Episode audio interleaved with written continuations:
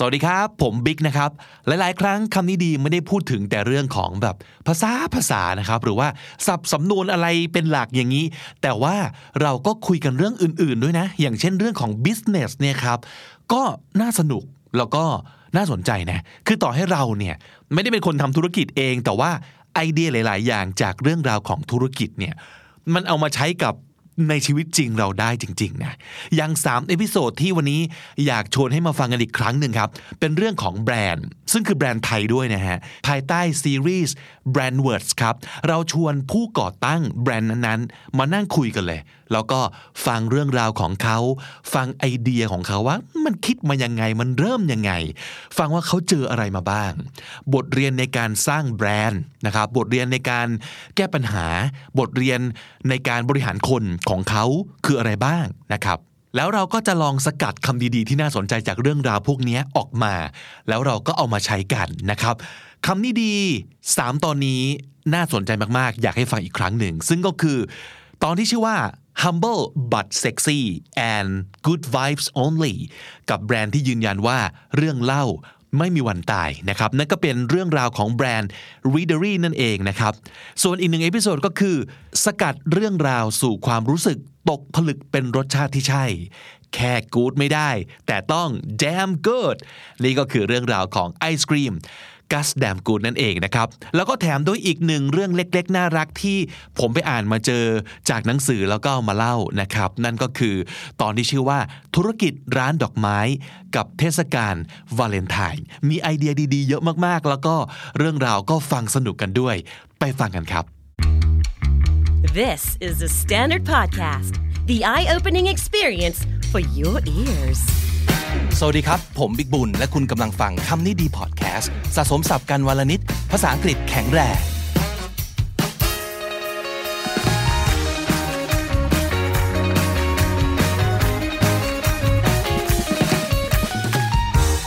คุณผู้ฟังครับคำนี้ดีอยากแนะนำซีรีส์ใหม่นะครับ ชื่อว่า Brand Words ครับ ผม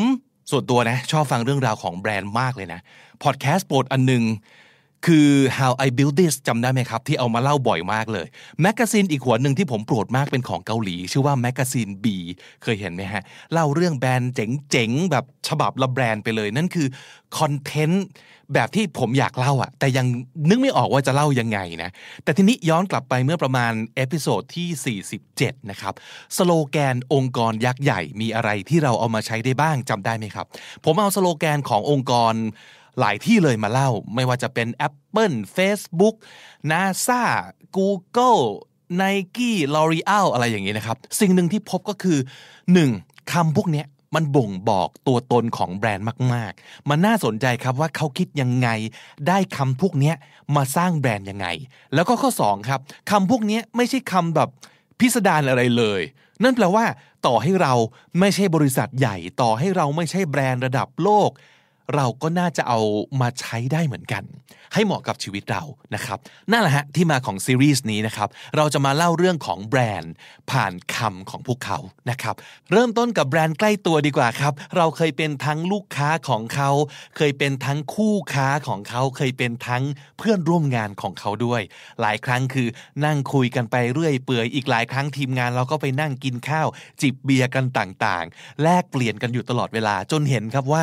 เออเนอะวิธีสร้างแบรนด์ของคนสองคนเนี้ย น่าสนใจจริง ๆ นะครับ และ Readery ก็มีเส้นทางในการเติบโตที่เราอยากเล่าให้ฟังมาก ๆ เลยนะครับ วันนี้ดีใจมาก ๆ ครับ ที่ได้นั่งคุยกับพี่โจวรรณพิน และพี่เน็ตนัทกรแห่ง Readery ครับ กี่ปีแล้วครับ ที่เป็น Readery มาถ้าให้เรานับแบบแบบ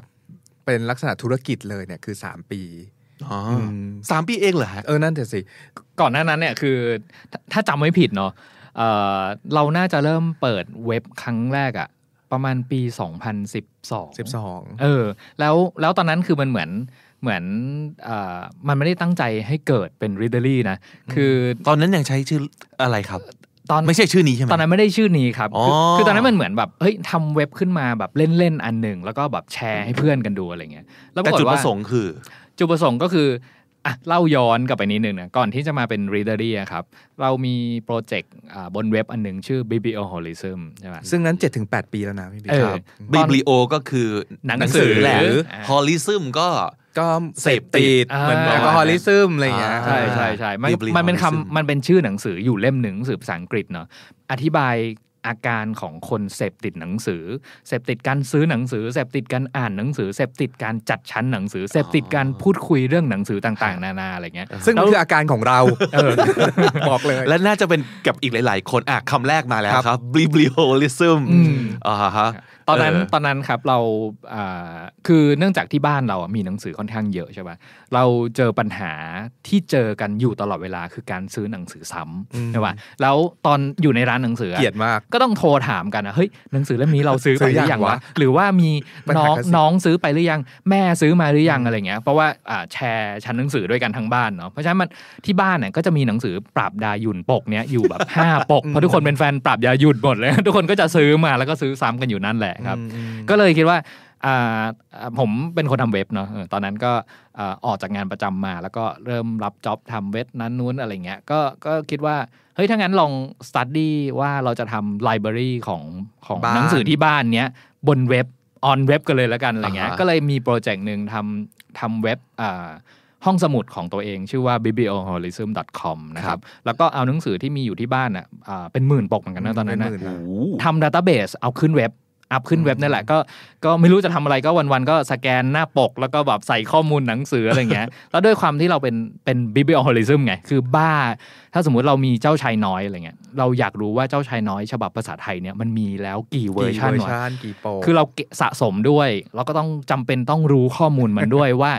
มันมีปกครั้งแรกอะออกพศอะไร ใครอ่าเป็นหน้าปกแบบไหนอะไรเงี้ยมันก็เหมือนแบบเออ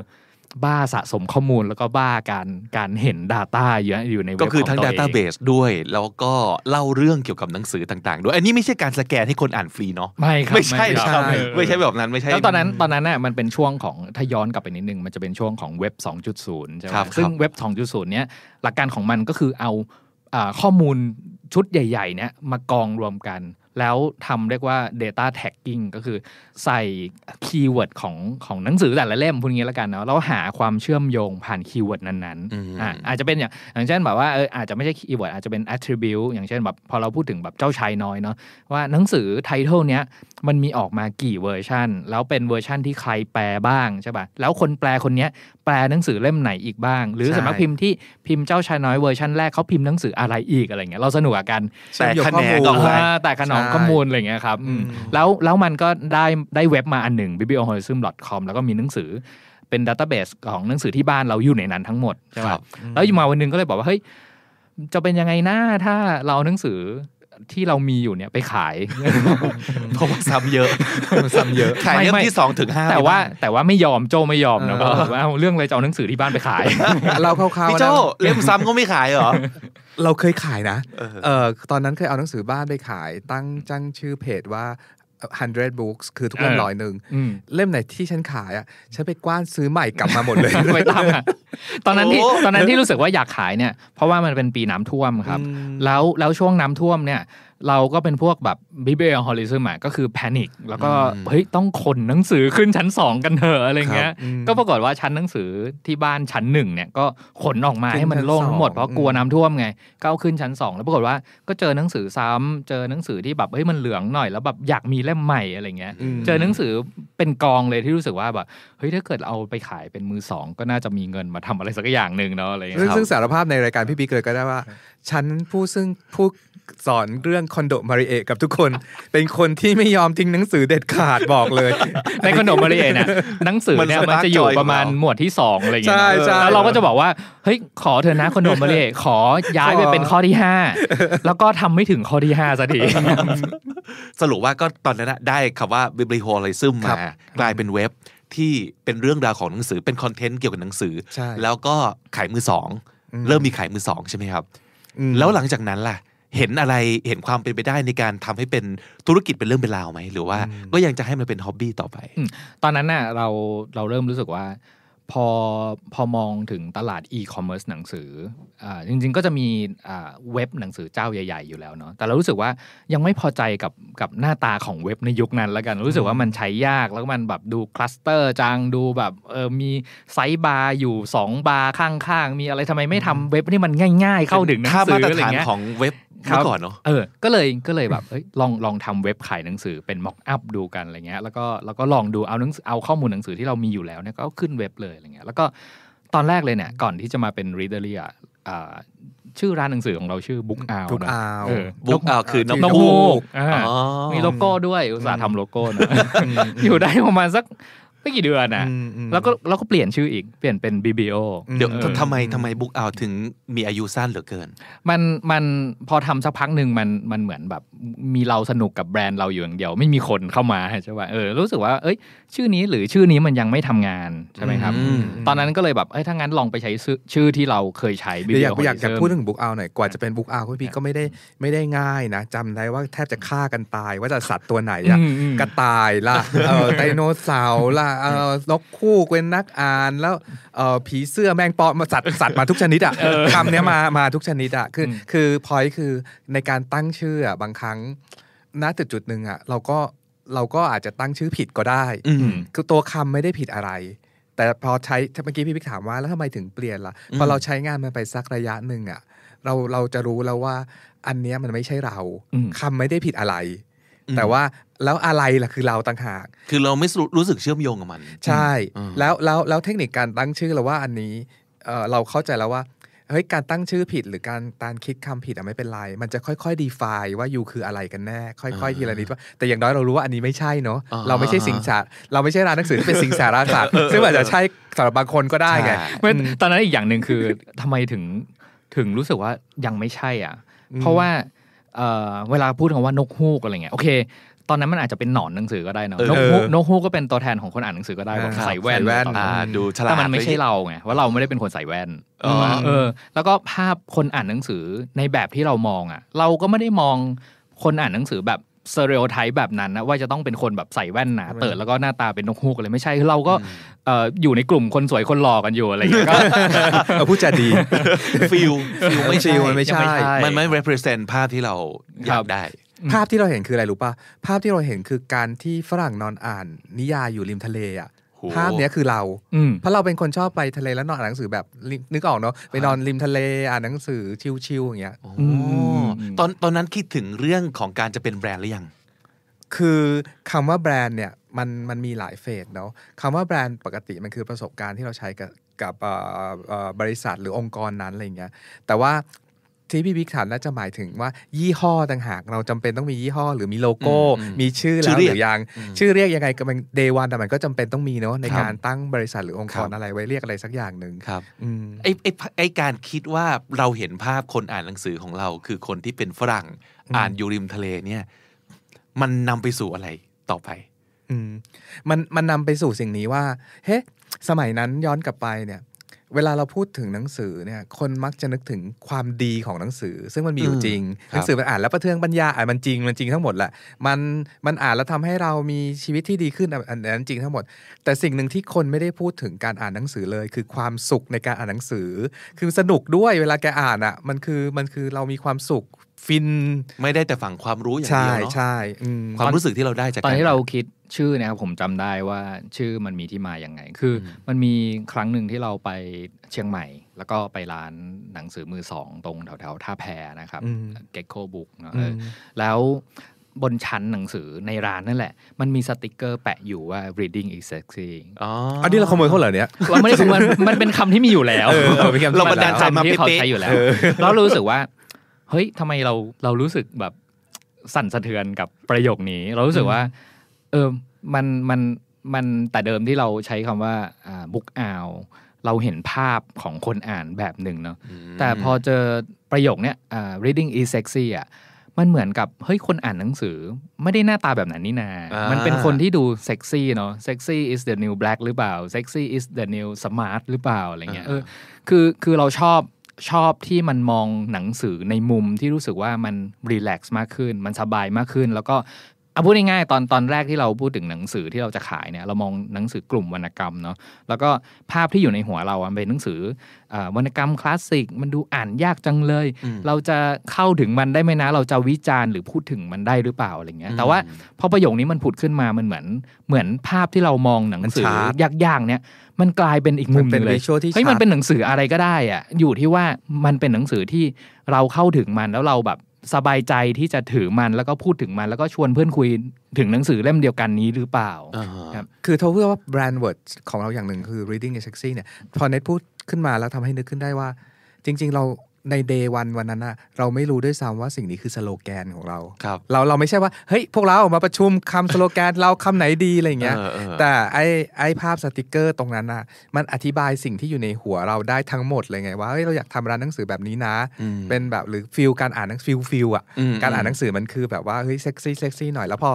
นับวันเนี่ยคำว่า reading is sexy มันใช่ขึ้นเรื่อยๆคือ ทุกคนน่าจะเป็นเวลาคนชอบอ่านหนังสือเนี่ย เวลาขึ้นรถไฟฟ้าหรือไปนั่งตามร้านกาแฟ แล้วเห็นใครหยิบหนังสือขึ้นมาอ่านอะ มันจะชะโงกไปดูนิดนึงอะอ่านอะไรอะเออฮะเออฮะอืมอะไรแล้วก็ดูไปถึงหน้าตา ใช่แล้วมันจะเลยเถิดไปว่าเออคาแรคเตอร์เตอร์เขา อันนี้ก็แสดงว่าการอ่านหนังสือมันทำให้คนนั้นน่ะแบบว่าน่าดึงดูดขึ้นนิดนึงมันคือ reading is sexy ไงเดี๋ยวแสดงว่าคำว่า reading is sexy มาก่อนชื่อ Readery เหรอครับมาก่อนครับโอ้คืออย่างที่บอกว่าตอนแรกเป็นบุ๊กเอาใช่ป่ะคือเรามองจากข้างนอกเข้ามาอืมพอพอมาเจอสโลแกนตัวนี้ปุ๊บมันเหมือนกับว่าเฮ้ยเราเราต้องเปลี่ยนวิธีคิดอ่า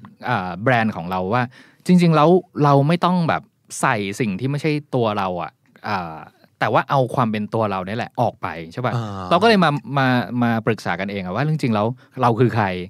เราไม่ใช่สมัครพิมพ์อืมเราไม่ได้เป็นนักเขียนคือ คือพูดง่ายๆว่าเราสองคนไม่ได้มาจากวงการหนังสือเลยเนาะเลยเราเป็นนักอ่านคนหนึ่งอืมครับ แล้วก็แล้วก็มุมมองของการอ่านหรือมุมมองที่เรามองหนังสือหรือหรือคนที่อ่านหนังสือเนี่ยมันมันเซ็กซี่ประมาณเนี้ยอ่าเออ ก็เลยคิดว่าเฮ้ย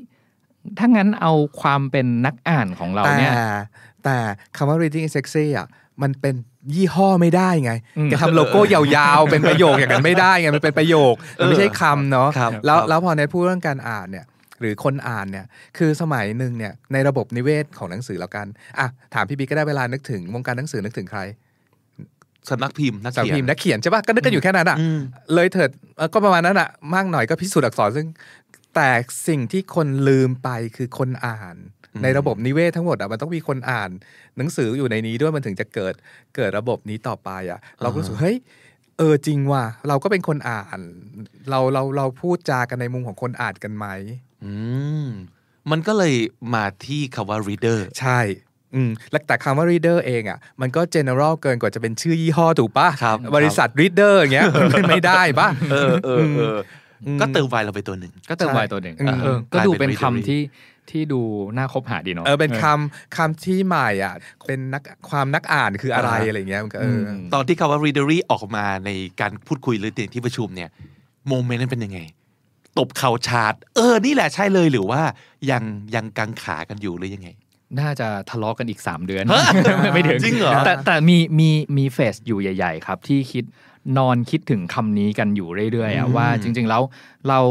เราสามารถเอาความเป็นตัวเราเนี่ยใส่ใส่เข้าไปในคำนี้ยังไงได้บ้าง หรืออมันมีมุมไหนบ้างที่เป็นมุมน่ารักน่ารักสบายสบายๆของคนอ่านที่เราอยากอยากให้คำเนี้ยมันกลายเป็น adjective ใหม่ๆสำหรับคนอ่านขึ้นมาอ่าในแง่ที่ว่าการเป็น adjective ก็คือเป็นคำที่ใช้อธิบายอะไรก็ตามทีเนาะต้องให้เขาบอกได้ว่า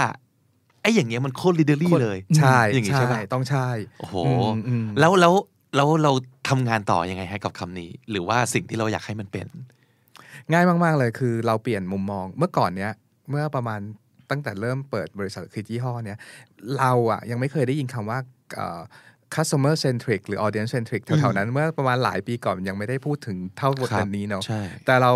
เราสามารถใช้คำว่า reader รีเนี่ย มาเป็นเอ่อแก่นของเราในการทำงานตั้งแต่ day one ได้เลย แล้วเราก็ลองทำดูหมายถึงว่าแทนที่จะมองโลกในฐานะแบบเป็นคนขายหนังสือกัน ก็มองโลกแบบเป็นคนอ่านเหมือนกัน เหมือนเราเอาตัวเองจากฝั่งผู้ขายไปเป็นฝั่งคนอ่านไม่ใช่ผู้ซื้อด้วยเนาะเป็นฝั่งคนอ่านเลย แล้วคนอ่านมองกลับเข้ามาที่ Readery เนี่ยเขาคิดยังไง พอเป็นอย่างนี้ปุ๊บอะแล้วเราก็ใช้พูดว่าใช้สูตรนี้หรือใช้ใช้สูตรวิธีการนี้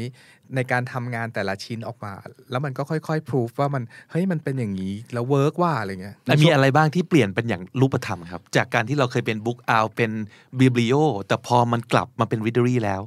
อะไรที่เปลี่ยน ในในช่วงนั้นเป็นช่วงที่อ่าพวกเราแล้วก็เพื่อนๆเราเริ่มเริ่มจะใช้ social media กันใช่ปะอ่าเป็นช่วงปีที่เฟซบุ๊กกำลังมาด้วยอะผู้คนเพื่อนๆเราเนี่ยก็ย้ายมาอยู่กันบน Facebook ค่อนข้างเยอะอะไรเงี้ย ตอนที่ Readery เพิ่งเปิดอะไรเงี้ยก็พยายามจะคิดว่า เราจะพูดด้วยเสียงยังไงดีนะในในเพจของเราใช่ปะอืมพูดเป็นใครดี สมัยหนึ่งก็คงแบบว่าแอดแอดอย่างนั้นแอดอย่างนี้เนาะแออะไรเงี้ยเป็นการแอดอย่างนี้สมัยหนึ่งแล้วก็แล้วก็ก็คือเหมือนเราจะสร้าง character ยังไง จะใช้น้ำเสียงยังไงใช่ท่าทียังไงในการใช่สื่อสารกับ กับแฟนของเราใช่อืมคราวนี้ก็ไปดูไปดูใน feed หน้าบ้านของตัวเองนั่นแหละของทั้งเนทและโจอะไรเงี้ยว่าเวลาเราพูดถึงหนังสือเนี่ยเราทำอะไรบ้างอืมก็คือเราก็ถ่ายรูปหนังสือแล้วก็พูดถึงหนังสือในมุมของเราว่าเราอ่านแล้วเรารู้สึกอะไรเรา หรือบางทียังไม่ได้อ่านแค่แบบเพิ่งซื้อมา แล้วเราตื่นเต้นกับมันยังไงบ้างอะไรเงี้ย ก็เอาสิ่งนี้แหละ สิ่งที่เราเหมือนกับเป็นการพูดอยู่ในฟีดของเราเองนะครับ แต่ แค่ย้ายที่ไปพูดอยู่ในแบรนด์ของเรา และสวมบทบาทมันเป็นนักอ่านคนหนึ่งอืมที่เป็นเป็นนักอ่านที่ชื่อว่า readery คือคือการเป็นนักอ่านเนี่ยมันมีหลายประเด็นเราเรามองตัวเองเป็นนักอ่าน แปลว่าเราไม่ได้มองตัวเราเป็นอาจารย์วิชาการสอนวิชาวรรณกรรมนะอืมเราเราด้อาจจะไม่ได้รู้ดีกว่าเขาแล้วก็ไม่ได้มองว่าและเป็เรานพ่อค้าด้วย เราไม่รู้ดีกว่าเขาแน่เออๆเราไม่แต่แล้วเราก็ไม่ได้มองว่าตัวเองเป็นพ่อค้าด้วย ไม่ได้พยายามจะขายหรือเอาเงินจากเขาใช่อืมแต่เราก็เป็นนักอ่านหรือเราเป็นมนุษย์ที่เรารู้สึกได้ไงสมมติว่าตอนเช้าตื่นมาเราชงกาแฟหยิบปิ้งขนมปังมานั่งเปิดหนังสืออ่านไอ้ฟิลอย่างเงี้ยเราเป็นมนุษย์คนหนึ่งเรารู้สึกสิ่งนี้ได้ไงอืมหรือเราเป็นนักอ่านคนหนึ่งเรารู้สึกได้ว่าอืมเฮ้ยอ่านแล้ว โหยโคตรแบบสนุกเลยเลยว่ะเลยว่าเรื่องนี้อย่างนั้นอย่างนี้เราพูดอืมพูดในในมุมของคนอ่านได้ หรือบางทีในโพสต์เนี่ยก็อาจจะไม่ได้แตะเรื่องที่อยู่ในหนังสือเลย อาจจะพูดแค่อารมณ์ร้อมๆก็ได้เช่นบอกว่าเฮ้ยดีจังเลยเนาะที่มาทะเลเนี่ยเอาหนังสือเล่มนี้มาด้วย แค่เนี้ยอ่าอ่ามันก็เป็นเสียงอีกแบบหนึ่งที่ก็คนยังไม่ได้อ่านหนังสือจะให้พูดว่าอะไรใช่ไหมหรือแบบฉันอ่านหนังสือเล่มนี้แล้วฉันมีเพลง Fly Me to the Moon อยู่ในหัววนๆว่ะ มันไม่ได้วิจารณ์อะไรอะ มันไม่ใช่การรีวิวด้วยในสิ่งที่เราทำอะ มันก็เลยเริ่มเริ่มว่า เฮ้ย เราจริง ๆ แล้วอะเราเราเห็นบรรยากาศ เราเห็นครับว่าผู้คนเนี่ยเขาปฏิสัมพันธ์กับหนังสือยังไงบ้าง เขาเอาหนังสือไปไหนมาไหนด้วยหรือเปล่า แล้วก็เอ่อมันก็เลยได้สิ่งที่ได้ตามมาก็คือ เพราะฉะนั้นน่ะเครื่องมือของเราที่สำคัญอันหนึ่งอะก็คือเอาหนังสือเข้าไปอยู่ในชีวิตของผู้คน แล้วเอาชีวิตของผู้คนที่มีหนังสือนั้นน่ะ มาอยู่ในสิ่งที่เรากำลังพูดถึงกับลูกค้าของเราอีกแล้วมันทีหงง่ายไงพี่บิ๊กเพราะว่าเราเป็นคนนั้นด้วยอืมเอออืมอย่างเออเช่นแบบเราถามว่าปกติเวลาเดินทางไปไหนมาไหนอะมีหนังสือติดกระเป๋าอยู่กี่เล่ม คือเราเป็นคนคนนั้นอยู่ด้วยไงเออก็ก็ก็ถามเป็นอย่างเงี้ยก็เหมือนถามเพื่อนเออรู้แล้วเขาว่าวิด r รี่มาแล้ว เรารู้แล้วว่าบรรยากาศที่เราต้องการจะสื่อสารกับคนเป็นยังไง ปกติเวลาเขาทำแบรนด์เขาก็จะมีการมานั่งบอกว่า DNA ของแบรนด์อืมคำไหนบ้างที่เราจะยึดเป็นอะไรอย่างเงี้ยมีไหมวิด r รี่คิดคิดถึงการทำแบรนด์แบบนั้นไหมครับอืมจริง ๆ ต้องพูดว่าเราเริ่มต้นทำธุรกิจด้วยความไม่รู้ ไม่ไม่รู้เรื่องการทำแบรนด์เนาะแต่มาถึงวันเนี้ยเราโคตรอินกับการทำแบรนด์เพราะเราทำแบรนด์มาตลอดเวลาอะก็หนึ่งก่อน เรารู้ว่าการทำแบรนด์เนี่ยมันทำให้เราช่วยเราขายสินค้าได้ ก็คือเราเราโฟกัสอยู่ที่แบรนด์แล้วแบรนด์คืออะไร ในกรณีแบรนด์ก็คือตัวเราอะว่าเราชอบอะไร เราเป็นใครเอาแบบชัดๆมัน DNA ที่พี่พี่บิ๊กถามมันก็คือ DNA ของเรานั่นแหละ เราชอบอะไรเราไม่ชอบอะไร เราไม่ชอบให้คนมา spoil ตอนจบเราสมมติว่าฉันก็จะไม่ทำอย่างนั้นกับใคร เราไม่ชอบให้คนมาสั่งสอนเราว่าหนังสือเล่มนี้มันดีอย่างนั้นดีอย่างนี้ได้อย่างนี้ก็ไม่เป็นไรเดี๋ยวเราค่อย ๆ รู้เองได้ เราก็จะไม่ทำอย่างนี้กับอืมใครนี่คือถามว่ามีไหมมันมีนะ แต่ว่าเป็นเพราะว่า ริเจอรี่เนี่ยมันมันมันเป็นโจเน็ตเนาะซึ่งมันเราไม่ต้องไปสื่อสารกับที่ประชุมใครอะ่ะเราก็ทำอย่างที่เราเป็นออกไปได้เลยอะ่ะแค่เราจริงใจกับความรู้สึกและซื่อสัตย์กับตัวเองให้เยอะที่สุดอะผมผมจะมองในแง่ของเรื่องภาพนะคืออันดับแรกเลยพอได้คำมาแล้วอะผมผมไปหาน้องช่วยทำโลโก้ก่อนเลยอ่าและไม่ใช่แค่โลโก้ ผมให้เขาทำฟอนต์ด้วยอ๋อครับเออคือเรารู้สึกว่าเออพอเราทำงานเกี่ยวกับหนังสือเนี่ยเอ่อ ฟอนต์ก็มีบทบาทสำคัญในการสร้าง character ให้กับเรานะเออ r e a d e r y นี่คือเป็น original font by r e a d e r y เลยเหรอใช่ครับ คือโอ้ซึ่งแพงด้วยบอกเลยนะที่เนี้ยแล้วมันเป็นแบบแบรนด์เล็กๆเนี่ยแบบว่าทำฟอนต์เองเนี่ยแต่แพงด้วยคือความรู้สึกว่ามันจำเป็นว่าทำไมมันสำคัญเราถึงแบบอยากมีฟอนต์ของตัวเองวะเพราะว่าคือข้อหนึ่งนะอ่า product ที่เราขายมันคือหนังสือใช่ป่ะแล้วก็คนอ่านหนังสือเนี่ยคนก็ต้องเห็นฟอนต์อยู่แล้วอะแล้วแล้วแล้วเราอะเป็นคนคนบ้าเรื่องดีไซน์ เรื่องกราฟิก เรื่องฟอนต์เรื่อง typography อยู่แล้วอะเพราะฉะนั้นเราจะบ้ากับการอ่าเปิดหนังสือของสำนักพิมพ์เนี้ยเราจะรู้เลยว่าอ๋อค่ายเนี้ยเขาใช้แบบ Cordia เนาะค่ายนี้เขาไม่ไม่มีใครใช้ Angsana ค่ายนี้แบบว่าเฮ้ยเขาซื้อฟอนต์แพงมาใช้ว่ะเออเออแล้วรู้สึกว่าไอตัว body text นี่แหละตัวฟอนต์ตัวเนี้ยที่เราแบบอ่านไปเรื่อยๆ แล้วเรารู้สึกว่าแบบ อ่าทำความคุ้นเคยกับมัน บางฟอนต์ที่เรารู้สึกว่าคุ้นกับมันเพราะอะไร เพราะว่ามันเป็นฟอนต์ที่อยู่ในหนังสือเรียนมานะมานีหรือเปล่านะอะไรเงี้ยเออมันจะมีทฤษฎีของมันอธิบาย แล้วการการสร้างความคุ้นเคยต่าง ๆ เหล่านี้เรารู้สึกว่ามันเป็นสิ่งที่สำคัญเหมือนกันเนาะในแง่ของของ visual ที่จะพาแบรนด์เราไปสู่อ่าลูกค้าของเราใช่ป่ะก็เลยคิดว่าอะไหนๆทำโลโก้ก็มาละอืมก็คิดชุดฟอนต์ของเราเอง มันก็เลยมีฟอนต์สองตัวที่เป็นฟอนต์ของเราชื่อว่า Readery Slab กับ Readery Loop ซึ่งมีฟอนต์ไม่มีหัวกับฟอนต์มีหัวอ๋อใช้งานอยู่ในเว็บตอนเนี้ยถ้าใครเข้าไปดูก็จะเห็นฟอนต์สองตัวนี้เราใช้อยู่ครับคือตั้งแต่วันแรกตั้งทั้งแต่ไทยทั้งอังกฤษอืมใช่ครับโอ้ถ้าตั้งแต่แรกที่มีคำว่า reading is sexy ที่เป็นสติกเกอร์จริง ๆ เราใช้ feeling นำตลอดเนาะมันคือไอ้ feel feel เรานี่แหละ ที่เราพูดว่า feel feel เนี่ยอืมแต่เราสองคนเป็นประเภทว่า เออทำไมเนททำไมเรารู้สึกอย่างนี้กันวะทำไมทำไมอย่างนั้นทำไมอย่างนี้กันอยู่ตลอดเวลาเรารู้สึกสิ่งนี้คืออะไรทำไมเราชอบสิ่งนี้เราเราไม่ชอบสิ่งนั้น ประเด็นเรื่องฟอนต์ที่เนทพูดขึ้นมาก็คือ บางครั้งฟอนต์น่ะเราไม่ได้มานั่งวิเคราะห์หรอกว่ามันเป็นอย่างนั้นอย่างนี้เนาะโดยเฉพาะคนทั่ว ๆ ไป แต่เราอะรู้นะ ว่าเราอ่านหนังสือของสำนักพิมพ์นี้ แล้วเรารู้สึกสบายตาเราอ่าอันนี้เราไม่ค่อยชอบ แต่เราอาจจะถ้าเราไม่ได้เป็นพวกดีไซเนอร์ เราจะตอบไม่ได้ว่าอ๋อเพราะฟอนต์นั้นฟอนต์นี้อะไรอย่างเงี้ยอืมแต่พอเรามานั่งวิเคราะห์ว่าทำไมเรารู้สึกดีกับสิ่งนี้ รู้สึกไม่ดีกับสิ่งนั้นอืมมันจะมีคำตอบบางอย่างให้เราอะอ่าฮะอืม แล้วเราเราไอการมีฟอนต์เนี่ยมันเหมือนมีน้ำเสียงของเราเองแล้วเราเป็นคนบ้าข้างน้ำเสียงของเราเองเหมือนครับที่จริง ๆ ก่อนหน้านี้เราเคยคุยกันเรื่องคำว่าแบรนด์ voice เนาะเสียงแบรนด์แบรนด์ voice ก็คือเสียงของแบรนด์ของเราคืออะไรอืมมันมันตั้งแต่แบบเราจะพูดคำว่าค่ะหรือครับ หรือว่ามีสรรพนามเรียกตัวเองอย่างไรเรียกตัวเองว่าฉันแอดไหมผใช่ไหมแอดไหมอะไรอย่างเงี้ยเราคิดละเอียดยิบแล้วจริง ๆ แล้วอะฮะฮะว่าว่าเราจะไม่เขียนแบบนี้เราจะเราเราจะ ใช้คำนี้ไม่ใช้คำนั้น มีมีอะไรที่ยกตัวอย่างได้มากกว่านี้ไหมอาจจะเป็นเช่นสมมติว่าท่าทีของเราในการขายเราจะขายยังไง หรือวิธีการรับมือกับคนที่เขาไม่แฮปปี้กับเรา เราจะรับมือยังไงอะไรเงี้ยคืออย่างแรกเลยอ่าตั้งแต่แรกเลยแล้วก็เป็นเป็นสิ่งที่เราบอกกับทีมงานทุกคนของเราอะว่าเฮ้ยเราต้องเป็นหนังสือที่ humble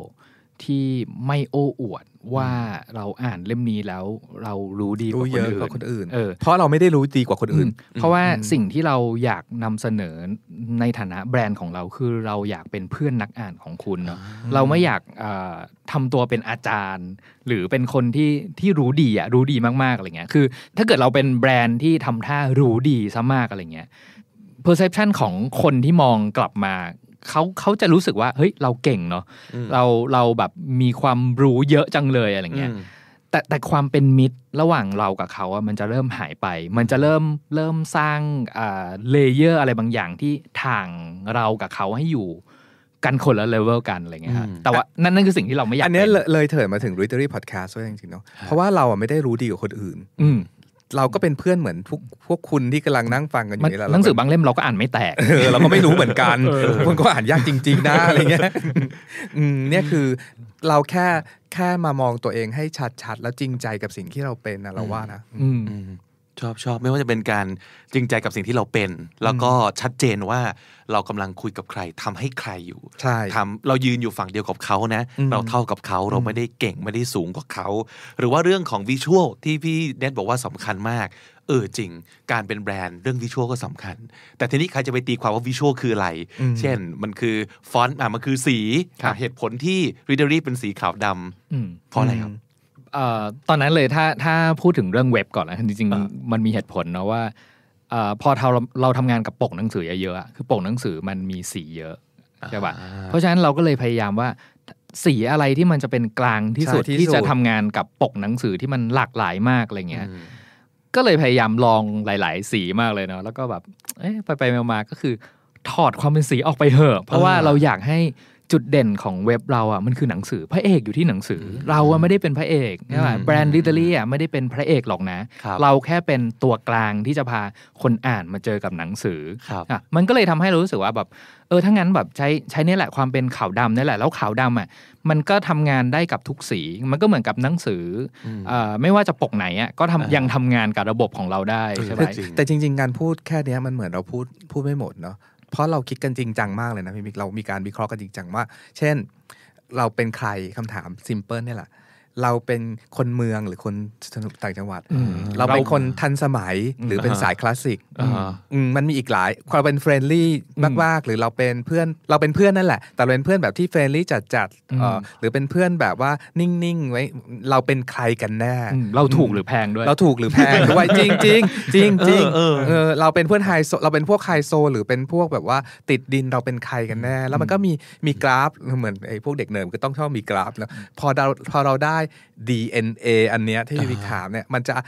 มันจะอยู่ในทุกที่เลยไม่ใช่ว่าจะเป็นวิชวลหรืองาน copywriter หรือ text หรืออะไรต่างๆเพราะมันคือบุคลิกทั้งหมดใช่ของเราใช่เนอะใช่ที่เราอยากจะให้เป็นใช่อืมอืมแล้วอย่างอันนี้เป็นเรื่องของแบรนด์แล้วตอนแรกเรารู้อะ readery เริ่มจากชื่อแบรนด์นะครับมาถึงสโลแกนอืมหลาย ๆ ที่เขาจะมีเรื่องเกี่ยวกับปรัชญาในการทำงานด้วยเนาะเอออย่างเช่น Google อย่างที่เรารู้จักกันก็คือ don't be evil อะไรอย่างเงี้ย readery มีไหมครับคำที่เป็นปรัชญาในการในการทำงานของเรา จริง ๆคำเนี้ยต้องบอกเลยว่า มันค่อยๆมา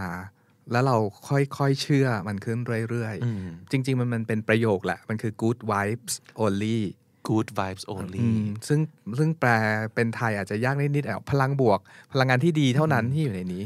ไว้มันก็คือ feel คือเลยเนอะฟีลอะฟีลดีๆ ความความรู้สึกเหมือนดีคำนี้ๆรู้สำคัญกว่าลิลลี่มากเหมือนกันนะกับแบรนด์นี้คือ feel อะเราเชื่อใน feel อืมถ้าพี่บิ๊กพูดอย่างนี้ยมันแปลว่าสิ่งที่เราทำอะมันออกไปอยู่ในงานเราไงอืมยูยูถึงรู้สึกได้หมายถึงว่าผู้รับสารของเราถึงรู้สึกได้ครับมันเราบ้าคลั่งกับเอ่อ positive thinking หรือความคิดบวกพลังงานบวกเนี้ยค่อนข้างมากมากเลยเถิดไปถึงแบบ แม้กระทั่งในการทำงานอะสมมติว่าในทีมงานเราบางคนมีบางบางวันที่น้องในทีมบางคนรู้สึกมูดี้หรือรู้สึกอารมณ์ไม่ดีหรืออะไรเงี้ยเราอาจจะให้น้องเขาพักไปก่อนเลยด้วยซ้ำอ๋อคือมันไม่ใช่แค่ว่าการเขียนของเราไม่จะต้องแบบว่าเขียนบวก แต่อันเนี้ยไม่ได้หมายความว่าเราจะต้องโกหกความรู้สึกเรานะครับ อืมแต่เรายังเชื่อว่า ในสถานการณ์เดียวกันนะถ้าเราหาความรู้สึกดีๆ หรือสิ่งดีๆอะมันจะหาได้เสมอ จะเอาพูดตรงง่ายๆเลยง่ายๆหนังสือบางเล่มมันก็ไม่ได้สนุกขนาดนั้นหรอกใช่ป่ะแต่ถ้าสำนักพิมพ์ นักเขียนเขาตั้งใจจะผลิตสิ่งนี้ออกมาวางขายเนี่ย แสดงว่ามันต้องมีของดีอะไรอยู่ในนั้นบ้างสินะอ่าฮะอืมก็อยู่ที่เรามองเนาะใช่อยู่ที่เรามองแล้วก็หน้าที่ของเราคือ บอกบอกต่อไปใช่เพื่อมันจะไปโดนใคร ใช่ใช่แล้วมันก็เป็นคนนะเนาะเราอาจไม่ชอบอาจจะมีคนอื่นชอบก็ได้นี่นาอืมอืมอืมจริง ๆ สิ่งเนี้ยมันเกิดจากเราสองคนเคยทะเลาะกันเรื่องหนังสือหลายครั้งเหมือนกันอืมคือคือเอ่อหนังสือบางเล่มเนี่ยมันเป็นหนังสือโปรดของใครบางคนก็ได้แต่อาจจะไม่ใช่หนังสือที่อีกคนชอบเสมอไปอืมถูกไหมครับมันก็จะมีอย่างเงี้ยอ่าบางเล่มเป็นหนังสือโปรดพี่โจแต่เล่มเนี้ยผมไม่ชอบหรือแบบเกลียดอะไรเงี้ยไม่ใช่เกลียดเออแต่แต่สิ่งเนี้ยมันช่วยสอนให้เราว่าเราจำเป็นที่ต้องเคารพการชอบไม่ชอบของคนอื่นด้วยอืมถูกปะมันมันไม่ได้หมายหมายความว่าสิ่งที่เราจะพูดออกไปเนี่ย มันมีคนรับที่ต้องเห็นในทางเดียวกับเราเสมออะไรเงี้ยอืมมันมันจำเป็นที่จะต้องมีความเห็นที่แตกต่างใช่ปะอืมแต่บนพื้นฐานของความเห็นที่แตกต่างเนี่ย เราต้องการวายที่ดีอะมต้องการต้องการการสื่อสารแล้วก็การพูดคุย ในมุมที่ดีไม่ใช่แบบอืมทะเลาะกันไม่ใช่ชวนทะเลาะอะแต่อืมชวนเฮ้ยเพราะอะไรนะทำไมเขาถึงชอบเล่มนี้ทำไมอ่าทำไมเรายังไม่ชอบล่ะเพราะอะไรอะไรเงี้ยอ่าเออมันมันมันเป็นจุดเริ่มต้นที่ดีที่มันทำให้คนสองคนเริ่มคุยกันต่อไปได้ มากกว่าการที่จะแบบเฮ้ยจบละเราเห็นไม่เหมือนกัน เพราะฉะนั้นเราอยากคุยกันดีกว่าเอออมก็ไม่ต้องไปจัดใช่ครับไม่จ้ะอีกอย่างหนึ่งคืออยากเพิ่มเสริมตรงเนี้ยครับว่าไอ้ good vibes only เนี่ยอาจจะเป็นเพราะว่าเราทำงานที่บ้าน ครับ คือพวกเราอะเป็นคนที่เคยทำงานอยู่ในองค์กรมาเนาะแล้วก็เฮ้ยไม่เอาแล้วเราไม่อยากเป็นพนักงานในองค์กรนะแต่ว่าอยู่มาวันหนึ่งก็แบบเฮ้ยเราทำบริษัทกันเถอะแล้วก็แล้วก็เอางานเข้ามาอยู่ในบ้านอะไรเงี้ยอืมมันก็เลยเหมือนว่ามันมีความก้ากึ่งระหว่าง เรามองว่าสิ่งที่เราทำอยู่เนี่ยมันคือการใช้ชีวิตหรือการทำงานกันแน่อะไรเงี้ยเราเลือกเราเลือกที่จะมาในเวที่ว่า มันคือบ้านของเราอืมถึงแม้ว่ามันจะเป็นงาน แต่มันก็ยังคือบ้านของเรา ถึงแม้ว่าจะเราจะมีทีมงาน แต่ทีมงานเนี่ยเข้ามานั่งทำงานอยู่ในบ้านของเราอืมเพราะฉะนั้นความเป็นบ้านเนี่ยมันก็เลยเซตไว้แบบเนี้ยว่าเฮ้ยขอเป็นพลังบวกๆแล้วกันนะ เพราะว่าอืมอืมเราไม่อยากให้บ้านเรามันดูรู้สึกว่าแบบเอ่อเครียดจังเลย เพราะมันเป็นงานหรือว่าแบบโบกเวกโวยวายกันจังนี่ที่บ้านนะอะไรอย่างเงี้ยเออมันมันเป็นไวบ์เดียวกับสิ่งที่เราแบบอาศัยอยู่กับมัน แล้วอยากให้สิ่งเนี้ย มันลงไปสู่ในในงานในทีมงาน แล้วก็ลงไปสู่งานที่เราสื่อสารกับผู้คนคือด้พวอยมันเป็นบ้านอะนึกภาพเอ่อทีมงานมาทำงานตอนกลางวันเก้าโมงถึงหกโมง สมมติว่าถ้าทุกคนแบบทะเลาะเบาะแว้งตีกันวุ่นวายอะไรเงี้ยทุกคนกลับบ้านไปพักผ่อนที่บ้านของใครของมัน แต่ไอพลังงานก้อนเนี้ยมันยังมันยังอยู่อยู่กับเราไงครับอืมแล้วเรานอนที่นั่นไงเราก็ต้องซึมซับพลังงานเออมันทั้งวันเออมันเลอยู่เออก็เป็นราะฉะนั้นเราก็เลยติดสติกเกอร์ตัวใหญ่ๆไว้แบบตรงผนังว่า good vibes only และนะและเราอะอุตส่าห์เลือกอาชีพคือมาเปิดร้านหนังสือเนาะมันควรจะต้องมีความสุขอะอืมโดยธรรมชาติอืมไม่ว่าหรือน้องที่ที่เลือกที่จะมาทำงานกับรีดอรี่อะ มันก็คือการทำงานอยู่ในบรรยากาศหนังสืออย่างมีความสุขแล้วอะอืม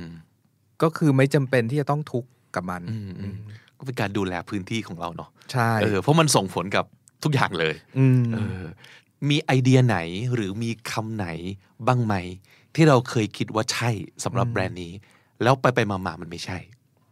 ก็อย่างตอนต้นที่พูดถึงบุ๊กอาวเลย อืม คือตอนจะเปิดอาเหมือนแบบอาพี่ปิ๊กเน็ตมาเปิดร้านหนังสือกันมาช่วยกันตั้งชื่อสิทุกคนก็จะคิดว่าเออร้านหนังสือในหัวของเราอะ มันถูกตีความมาเป็นคำหนึ่งคำเป็นคำอะไรดีใช่ปะ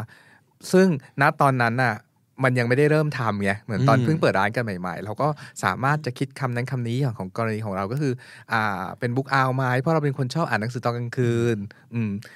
แต่พอทำงานกับคำนี้ไปเรื่อยๆอะมันอธิบายเราทั้งหมดไม่ได้อืมยังไม่มากพออืมครับก็คำว่าบุ๊กอาวก็เป็นหนึ่งคอย่างเมื่อกี้ที่ฟังพี่โจพี่เน็ตก็คือว่า เรื่องของคำบางทีมันมาแล้วก็ไป มันเติบโตไปกับเรา บางครั้งมันอาจจะ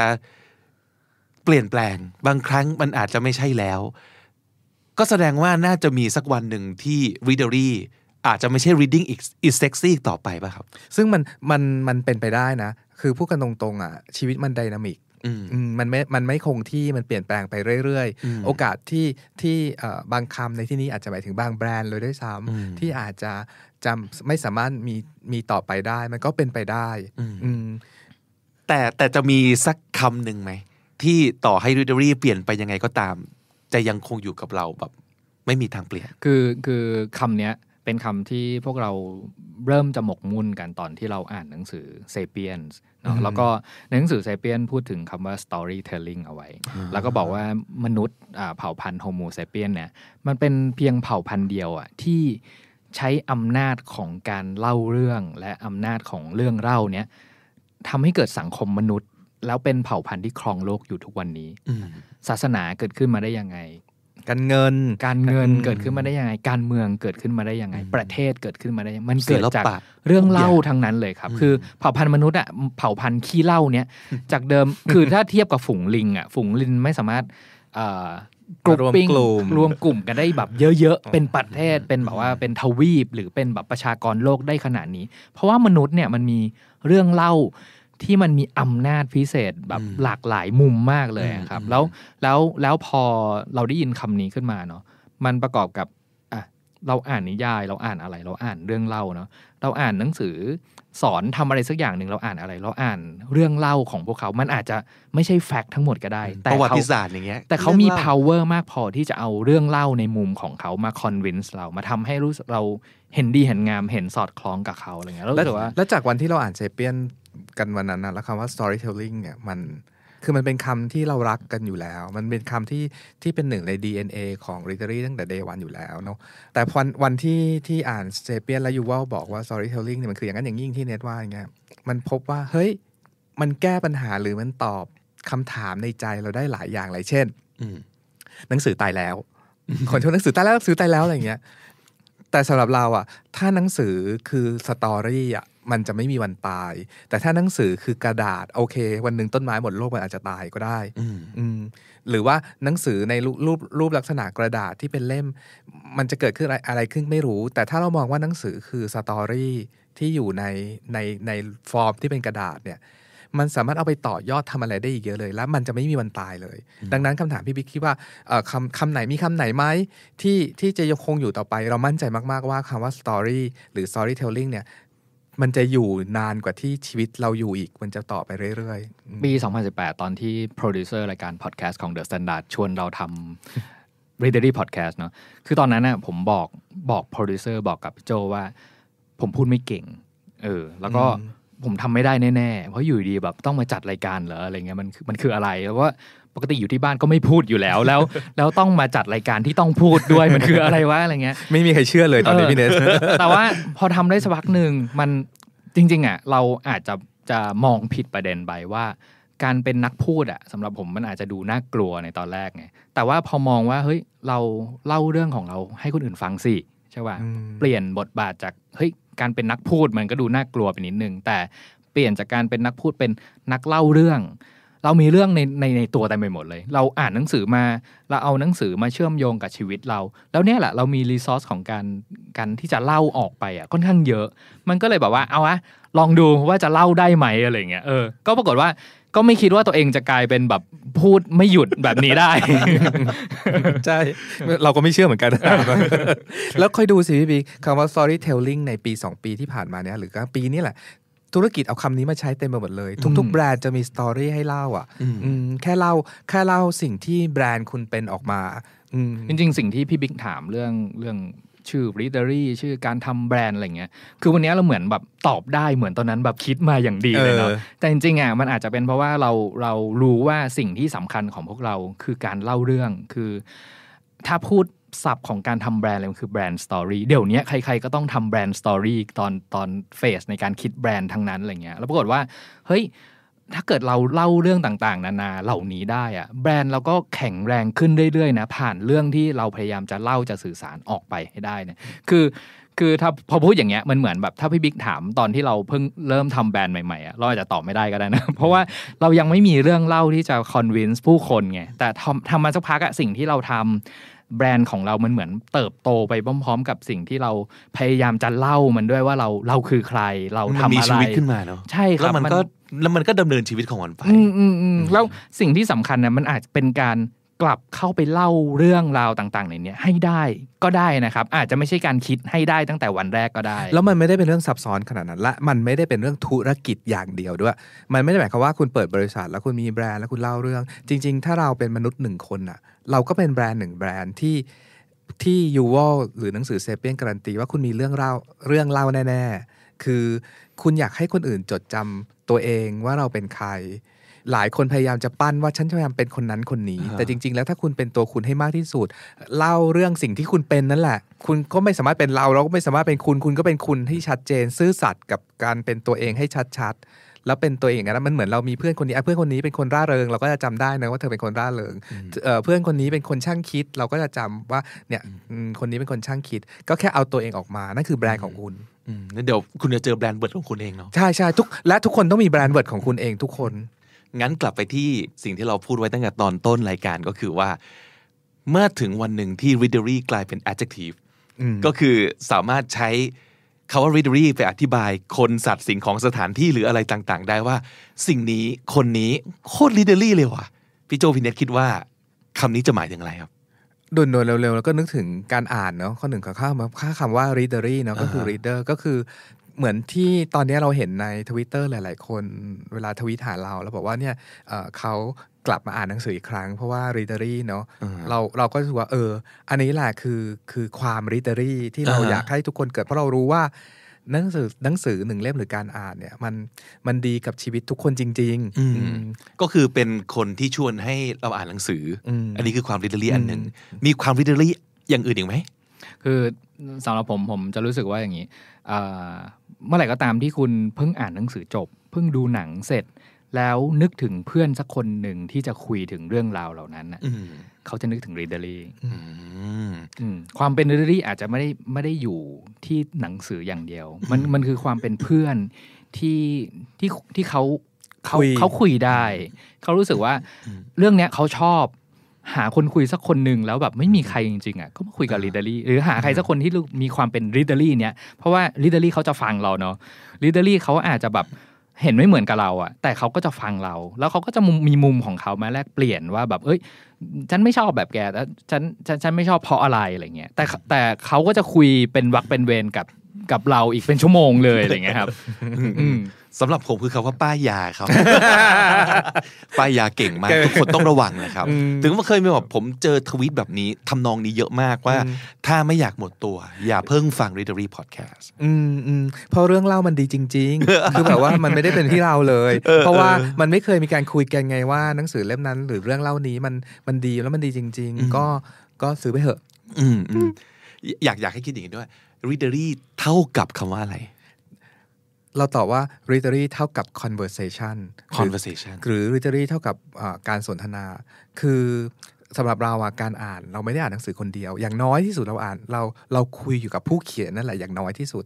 แล้วการอ่านในโลกยุคนี้มันคือการอ่านแล้วเราพูดคุยกับคนรอบๆ ตัวไงว่า เหมือนดูหนังอะจบมาเรื่องนี้สนุกไหมเอ่อชอบไหมอะไรอย่างเงี้ยเพราะฉะนั้นคำว่า readery เราว่าเท่ากับ conversation เนอะสำหรับพี่เน็ตนะครับเอ่อ Readery เท่ากับคำว่า ผม ผมคิดว่ามันคือ conversation เหมือนกับพี่โจนั่นแหละ เพราะว่าอันเนี้ยไม่ได้พูดเล่นๆนะ เพราะว่าตอนที่ทำ readery ใหม่ๆอะตอนที่หาสโลแกนอะตอนแรกเกือบจะเอาสโลแกนที่มาจากหนังสือของคาวิโนละว่า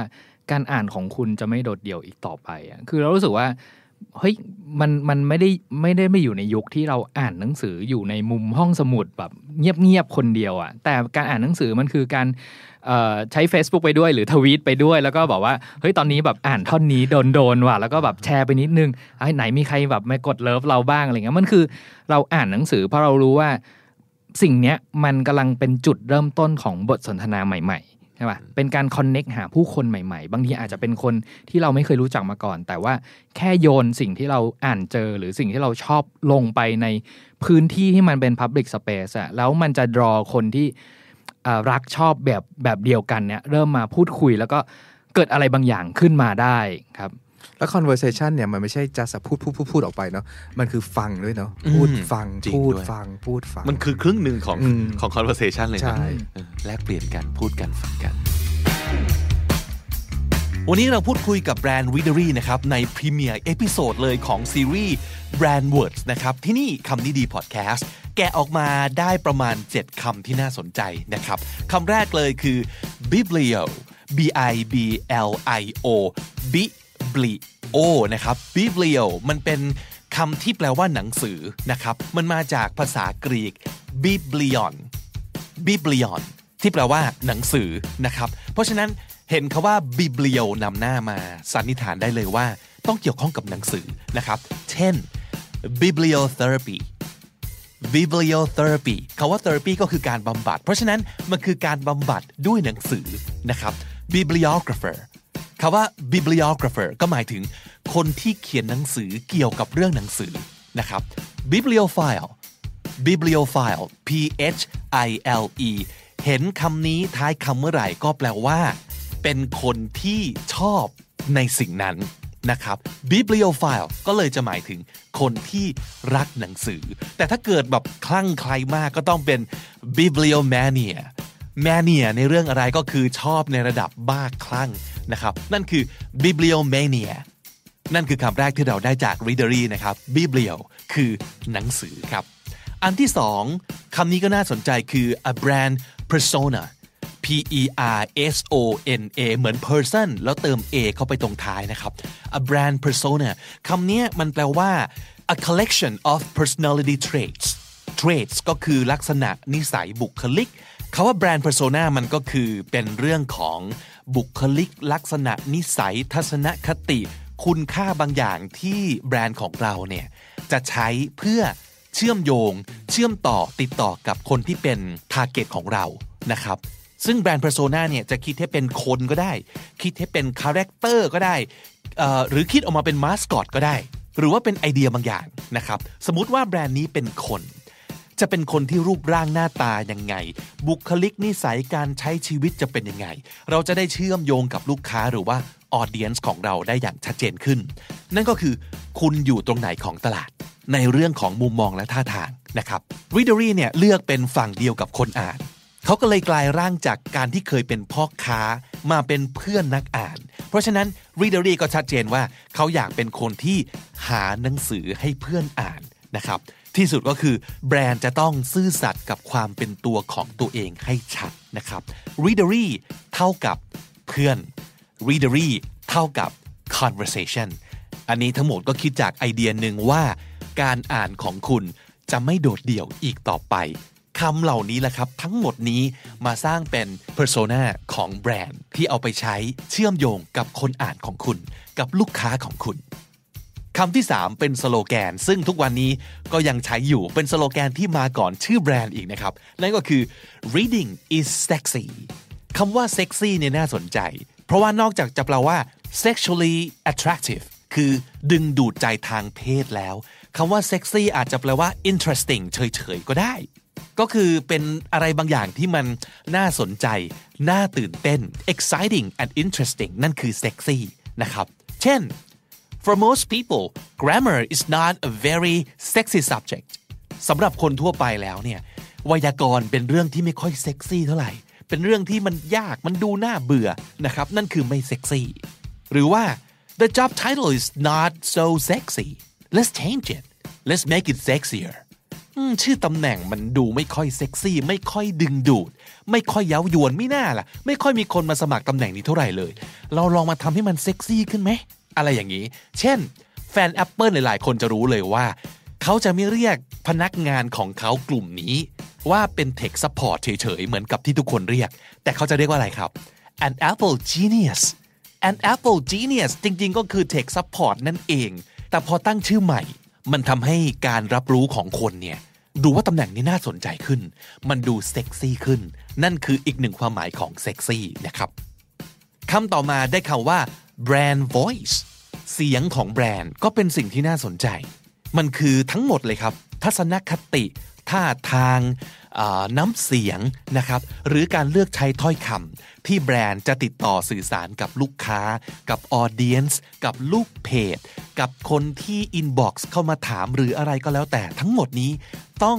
uniform uniform ก็หมายถึงว่าต้องคิดให้มันเหมือนกัน และใช้แบบเนี้ยทุกๆ ครั้งในทุกๆที่ ทุกกรณี แบรนด์ของเราจะได้มีน้ำเสียงเหมือนกัน แล้วก็เป็นเอกลักษณ์ให้คนจดจำได้นะครับ และหนึ่งใน voice ของแบรนด์ Readery ก็คือ humble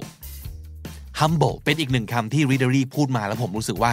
มันสำคัญมากๆกับกับแบรนด์สมัยนี้ ที่จะสร้างความรู้สึกให้กับลูกค้าเนาะคนจะไม่ชอบแบรนด์ที่ทำตัวสูงทำตัวเก่งทำตัวฉลาดกว่ามาก ๆ เพราะว่ามันมันสัมผัสยาก มันเอื้อมถึงยาก แต่ Readery ไม่ได้ต้องการบอกว่าเขาเป็นคนที่อ่านเยอะที่สุด อ่านหนังสือแตกฉานที่สุด อ่านหนังสือที่ดีที่สุดไม่เขาก็เป็นแค่เพื่อนนักอ่านคนหนึ่ง เท่านั้นเอง ที่คอยแนะนำหนังสือดีๆ ที่น่าสนใจ ให้กับเพื่อนนักอ่านด้วยกัน ย้อนกลับไปที่ชื่อแบรนด์ ซึ่งก็คือ Readery ที่มาจากคำว่า reader นั่นเองนะครับอีกคำหนึ่งที่น่าสนใจที่ได้จากแบรนด์ Readery ก็คือ good vibes only good vibes only vibe ก็คือความรู้สึกที่เรามีต่ออะไรสักอย่าง หรือความรู้สึกที่อะไรสักอย่าง หรือคนสักคนจะสร้างให้กับเรา นั่นคือ vibe ความรู้สึกที่จะทำให้เกิดความเชื่อมโยงหรือไม่อย่างไรนะครับ good vibes only เป็นคำที่แปะอยู่ที่ทำงานของ Readery เลยคือ เขาต้องการคนที่สร้างความรู้สึกดีๆ ในการทำงานร่วมกันเท่านั้นนะครับ มันคือความ positive แหละ แต่แทนที่จะบอกว่า positive ก็บอกว่า good vibes ก็เป็นคำที่น่าสนใจคำหนึ่งเช่นเดียวกันนะครับ สุดท้ายฮะคำนี้ Readery ยึดมั่นสุดๆ ต่อให้โลกนี้ไม่มีหนังสือเป็นเล่มๆแล้ว ก็ไม่ได้หมายความว่าสิ่งที่ Readery ทำจะไม่เหลืออีกแล้วในโลก เพราะว่าที่สุดแล้วมันคือ storytelling storytelling คือการเล่าเรื่อง นี่เป็นสกิลสำคัญที่ทำให้มนุษย์ครองโลกนะฮะ เป็นอาวุธสำคัญด้วยของแบรนด์ Readery ที่สินค้าของเขา ก็เป็นเรื่องเล่าเช่นกัน ใช่ไหมฮะ หนังสือก็คือเรื่องเล่า เพราะฉะนั้นมันเป็นการเล่าเรื่องให้คนที่ทำเรื่องเล่าอีกต่อหนึ่งคำนี้ก็เลยเป็นเครื่องมือสำคัญต่อแบรนด์นี้มากๆครับ และทั้งหมดนี้ก็คือ brand words ที่เราได้จากแบรนด์ Readery ครับ และถ้าติดตามฟังคำนี้ดีพอดแคสต์มาตั้งแต่ episode แรก มาถึงวันนี้คุณจะได้สะสมศัพท์ไปแล้วทั้งหมดรวม 2,763 คำและสำนวนครับ และนั่นก็คือคำดีๆประจำวันนี้นะครับ ติดตามกันได้ทุกช่องทางเช่นเคยทั้งที่ The Standard co ทุกแอปที่คุณใช้ฟังพอดแคสต์ YouTube j o o x และ Spotify ครับ ผมบิ๊กบุญครับ วันนี้ไปก่อนนะฮะ อย่าลืมเข้ามาสะสมศัพท์กันทุกวันวันละนิด ภาษาอังกฤษจะได้แข็งแรง สวัสดีครับ The Standard Podcast, eye opening for your ears. คุณฟังครับ นี่คือคำนี้ดีในซีรีส์ Brand Words นะครับคำดีๆ จากแบรนด์ดีๆ แล้วก็ไหนดูซิว่า เราจะเอาคำเหล่านี้มาใช้กับชีวิตของเรายังไงได้บ้างนะครับ วันนี้เรากลับมาพร้อมกับอีกหนึ่งแบรนด์ดีๆ ที่เรารักนะครับ ซึ่งความรักที่เรามีต่อแบรนด์ที่กำลังจะได้คุยกันในวันนี้นะครับ เกิดขึ้นใน2เลเวลเลยฮะหนึ่งคือโดยส่วนตัวแล้วเนี่ย นี่เป็นของหวานที่ผมชอบที่สุด ชนะเค้กชนะคุกกี้ ชนะบิงซู ถ้ามีเงินก้อนเดียว ถ้ามีโคต้ากินขนมได้อย่างเดียว ผมเลือกไอติมแน่นอนนะครับ และ 2 แบรนด์นี้ได้เข้ามาเกี่ยวข้องกับ The Standard ด้วยนะครับ เรื่องราวเป็นมายังไง เดี๋ยวเราจะได้ฟังกันแบบละเอียดละเอียดนะครับคำนี้ดี episode นี้ได้ต้อนรับ 2 ผู้ก่อตั้งแบรนด์ craft ไอศครีมสุดอร่อยครับกัสแดมกูดรรินธรรมวัฒนะ และนาทีจรัสสุริยง น่าจะบอกได้ว่าทุกอย่างเริ่มต้นขึ้นที่บอสตันแมสซาชูเซตส์สหรัฐอเมริกาครับ ซึ่งนอกจากจะเป็นเมืองที่ทั้งสองผู้ก่อตั้งไปรู้จักกันตอนเรียนต่อนะครับบอสตันยังมีความหมายอีกหลายแง่มุมกับแบรนด์กัสแดมกูดซึ่ง เดี๋ยวเราจะได้ฟังกันแน่นอนนะครับ สิ่งที่ทั้งคู่เลือกเรียนครับก็คือ MBA ปริญญาโท การบริหารธุรกิจนะครับ ซึ่งการไปเรียนต่อโท MBA เนี่ยสำหรับบ้านเรานะฮะ ก็น่าจะคุ้นเคยกันใน 2 เหตุผลเลยที่มาเนาะ อันแรกก็คือเป็นคนที่สนใจเรื่องการทำธุรกิจการบริหารธุรกิจจริง ๆ เห็นภาพตัวเองว่าจะเป็นผู้บริหารในอนาคต อยากทำธุรกิจเป็นของตัวเองสักวันหนึ่งแต่อีกอันหนึ่งก็คือที่ไปต่อ MBA เนี่ยก็เพราะว่า แค่รู้ว่าอยากจะไปเรียนต่อแต่ไม่รู้จะเรียนอะไรดี ก็เลยเรียน MBA เป็นท่ามาตรฐานเอาไว้ก่อนนะครับสำหรับสองคนนี้เป็นแบบไหนนะ คือถ้าของละลินอะคือคิดมาตั้งแต่เด็กแล้วแหละ ว่าแบบเรียนจบตีจะทำงานสองปี แล้วก็จะไปเรียนต่อโท MBA ครับแต่ว่าก็มันก็เป็นอย่างนั้น เพราะว่าตอนที่ทำงานอยู่ก็รู้สึกว่าเออถึงเวลาที่อยากไปเรียนแล้วอืมอย่างเงี้ยค่ะอืมก็ไปเรียนเพื่อที่จะจะ explore แหละว่าว่า มันควรจะเป็นยังไงต่อไปในอนาคตเนี้ยค่ะ แต่ความที่จะอยากทำธุรกิจอะไรอย่างนี้ยังไม่ใช่โกที่ชัดเจนขนาดนั้นมาครับ หรือว่า มีอยู่ในใจ เพราะว่าแบบชอบทำนู่นทำนี้ ก่อนหน้านี้เคยแบบขายกะหรี่ปั๊บแล้วฮะใช่โอ้ก่อนจะมาเป็นไอติมมีกะหรี่ปั๊บมาก่อนเนาะเคยชอบขายนู่นขายนี่อย่างเงี้ยค่ะฮะแต่ว่าก็ไม่เคยคิดว่าจะแบบได้ทำของตัวเองจริงจังเพราะก็ไม่ไม่รู้ว่าจะทำได้ไหมอย่างเงี้ยครับ ครับนาทีเหรอครับ ของผมก็เหมือนกันครับ คือแบบแรก รู้อยู่แล้วว่าว่าจะทำธุรกิจ คือด้วยความแบบที่บ้านมีมีธุรกิจด้วยอ๋อนะครับ แล้วก็เราเกี่ยวข้องกับไอติมไหมครับ ไม่เกี่ยวเลยครับไม่เกี่ยวกับของที่บ้านกินเลยเป็นโรงงานเครื่องสำอางอ๋อครับคนละเวเลยเนาะคนละคนละอย่างกันเลยครับครับ แต่ว่าเราก็รู้อยู่แล้วแหละว่าเราอยากจะกลับมาช่วยด้วยอืมที่บ้านนะครับ เราก็เลยรู้สึกว่าเอ้ยเราต้องการสกิลในเรื่องเรื่องธุรกิจ เพราะฉะนั้น MBA ก็จะเป็นอะไรที่ที่น่าจะเหมาะสมครับแล้วผมก็ไม่ได้รู้สึกว่าผมจะกลับไปทำงานในองค์กรใหญ่ ๆ ผมก็เลยรู้ตัวอยู่แล้วว่าแบบอยากทำช่วยของที่บ้าน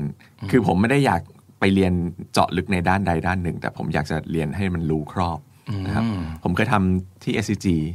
อยู่อยู่ประมาณ 3 ปี เราก็รู้แหละว่าเฮ้ยสกิลการรู้รู้โดยองค์รวมอะมันสำคัญขนาดไหนครับ เราก็เลยค่อนข้างชัดเจนว่าเออเราเราต้องเรียนต่อธุรกิจแหละครับแล้วถ้าถ้าไปเรียนต่อผมก็ยังมีความรู้สึกว่าเฮ้ยผมก็อยากทำธุรกิจของตัวเองด้วย อันนั้นก็เป็น 2 อย่างคือ Family Business แล้วก็ Startup มันก็ตรงกับแบบสั้นที่ที่เราไปเรียนพอดี b a b s o n College ครับก่อตั้งขึ้นเมื่อปี 1919 เพื่อส่งเสริมนวัตกรรมทางธุรกิจโดยเฉพาะเลยครับ เรียกว่า Central Focus ของที่นี่คือ Entrepreneurship Education ได้รับการยกย่องอย่างกว้างขวางครับว่าเป็นหนึ่งในสถาบันสุดยอด ในการศึกษาด้านการประกอบการนะครับ โดยเฉพาะเรื่องธุรกิจครอบครัวครับ Family Business Family Entrepreneurship ที่นี่ให้ความสำคัญมากๆนะครับ แล้วก็แน่นอนเป็นที่ที่ช่วย เรียกว่าบ่มเพาะจิตวิญญาณผู้ประกอบการในตัวรรินและนาทีได้เป็นอย่างดีครับ ถ้าไม่รู้จักอะไรเกี่ยวกับบอสตันเลยสักอย่างเดียวอย่างหนึ่งที่ผมจะจำได้แล้วก็ได้ยินคนพูดถึงบ่อยมากก็คือ ที่นี่หนาวมากนะครับ ช่วงหน้าหนาวเนี่ยน่าจะเรียกได้ว่าเป็นร้อนสุดคือเริ่มต้นที่ศูนย์อย่างนี้ดีกว่านะครับแล้วสามารถจะหนาวลงไปได้ถึงแบบลบ15 อะไรอย่างนี้เลย แล้วลมหนาวคือแบบหนาวมากอะ่ะ เอลซ่าอาเรนเดลมากนะครับ แต่ที่น่าประหลาดใจก็คือ ตลาดไอติมในบอสตันแข็งแรงมากนะครับ คนกินไอติมเยอะ คนทำไอติมดีๆ ออกมาเยอะ แล้ววัฒนธรรมในการกินไอศครีมของคนที่นี่ก็น่าสนใจมากๆครับ พอเราคิดว่าเราอยากจะทำไอติมกันนะคะ เราก็ไปแบบตะเวนกินไอติมกันทั่วบอสตัน โห เป็นภารกิจที่น่าไปด้วยจังเลยครับ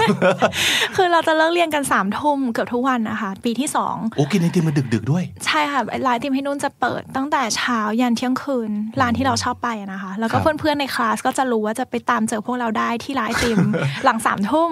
ทำไมฮะเสน่ห์ของไอติมมันคืออะไร ในมุมของทั้งละลินและนาทีคือตอนตอนที่เราเริ่มการ์ดอะค่ะเราก็มีทำ rocket pitch อืมที่ที่แบบสั้น สามนาที ต่อหน้าแบบฝรั่งทั้งมวล ก็อย่างหนึ่งก็คือสิ่งที่เราชอบเกี่ยวกับไอติมก็คือรู้สึกว่ามันแบบใครก็กินได้ ผู้ชายผู้หญิงคือจริงๆ มันแอบยูนิเซ็กเลยแหละ คือมันไม่ได้ดูแบบสวยหรูหวาน ต้องนั่งกินเหมือนเค้กอะไรเงี้ยอ่าแล้วจริงๆ เดินกินถือกินก็ไม่รู้สึกไม่สุภาพสามารถที่จะแบบเหมือนรู้สึกว่ามัน movable อ่าอันเนี้ยตอนนั้นที่เราคิดอยู่ใน presentation หน้าแรกเลยนะ ที่เราไป pitch ว่าทำไมถึงต้องเป็นไอศครีมครับ อย่างของผมเสน่ห์ไอติมมันอยู่ที่แบบความความ mobility อย่างที่ระรินบอกเนี่ยแหละ คือมันเดินกินแล้วก็ชิลแล้วไอติมมันมันไม่หนักเกินไป คือกินมันไม่เหมือนแบบของหวานที่เป็น plated dessert จริง ๆ กินแล้วอิ่มอย่างเงี้ยแล้วมันต้องนั่งกินแบบจริงจังไอติมมันเหมือนเดินไปไหนก็ได้ กินที่ไหนก็ได้ แล้วมันเป็นรู้สึกมันเป็นโปรดักที่ที่สนุกครับมันเล่นอะไรได้หลายอย่างครับ จากจุดที่ชอบกินไอติม ตระเวนกินไอติม จนมาถึง จุดที่คิดว่าจะทำธุรกิจนี้ ห่างกันแค่ไหนครับ หรือมันเกิดขึ้นพร้อมๆกันเลย จริงๆมันเกิดขึ้นช่วงประมาณ fall ค่ะ ปี 2014 คือเราเหมือนเราคุยกันเนี่ยแหละ มาคุยกันมาสักพักว่าแบบเราอยากทำธุรกิจด้วยกัน เพราะว่าเราแบบทำงานด้วยกันตลอดคือนั่งเรียนคือติดกันทุกคลาสเลยอือฮึก็คิดว่าอยากทำธุรกิจด้วยกันครับแล้วลลินน่ะชอบกินขนมทุกอย่างอ่าแต่ทีกินแต่ไอติม ก็เลยเหมือนเจอจุดอินเตอร์เซ็กกันว่า เอ้ยครับ มันก็คือไอติมเนี่ยแหละ ที่เราไอติมอยากไหมที่จะไอติมไหมใช่อ่าแล้วก็ก็คือตอนนั้นยังเรียนอยู่ช่วงไหนฮะ ใกล้จบยังครับปลายปลายๆตอนไปปีหนึ่งปลายตอนปีหนึ่งอ๋อก็คือแรก ๆ เลย แรก ๆ เลยครับโอ้อาจจะกลางๆ ปีหนึ่งอะเราใช่คุยกันตั้งแต่ตอนนั้นเราคุยละกันครับอืมแต่ว่าถ้าเริ่ม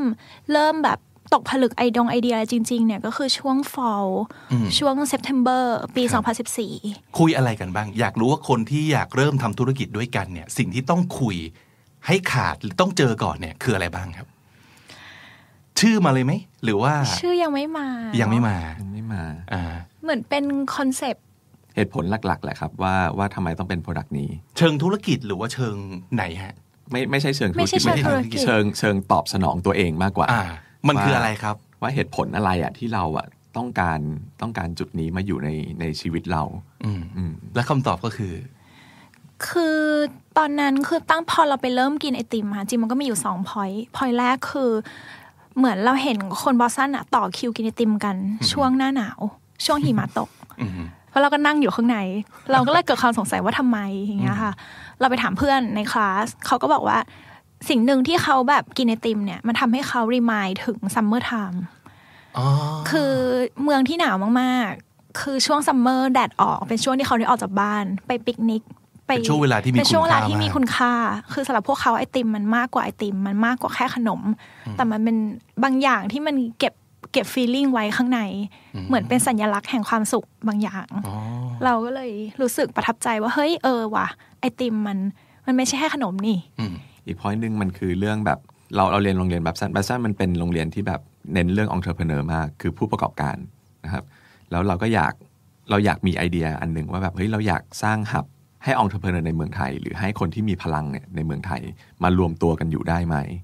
แล้วเราสร้างตรงนั้นอะผ่านร้านไอติมได้หรือเปล่า จะเป็นร้านไอติมที่แบบมีพลังมาก สนุกมาก แล้วผู้คนวกเวกโวยวายช่วยเหลือกัน ตอนนั้นเรานึกภาพไปถึงเราจะมีกระดานดำใหญ่ๆใหญ่สูงมาก ให้คนมา Post-it แปะ หรือเขียนว่าเฮ้ยฉันมีปัญหาเรื่องนี้ในธุรกิจช่วยหน่อย connect เราอยากเป็น connect hub ให้ให้กับคนทำธุรกิจครับครับ ช่วงนั้นไอเดียก็แสดงว่าภาพ ผลิตภัณฑ์ยังไม่ออกมาก่อนภาพของบรรยากาศที่เราอยากให้เป็นด้วยซ้ำไปเนาะไม่เลยครับตอนไม่นั้นงเลยค่ะเราเห็นยังไม่มีภาพผลิตภัณฑ์สถานที่ก่อนเห็นภาพ feel ที่จะอยากให้เกิดขึ้น เหมือนเห็นภาพ culture มาก่อน โอ้แล้วไอติมเป็นสื่อกลาง แต่ที่แน่ๆไอติมต้องอร่อย เพราะครับทุกที่ที่เราไปในบอสตันไอติมอร่อยหมดนะฮะไอเรื่องไอติมอร่อยเนี่ยอะพักมันไว้มันต้องอร่อยแน่นอนอ่าฮะแต่ว่าภาพเนี่ยมันมันสราวไปด้วยแบบพลังทุกสิ่งอืม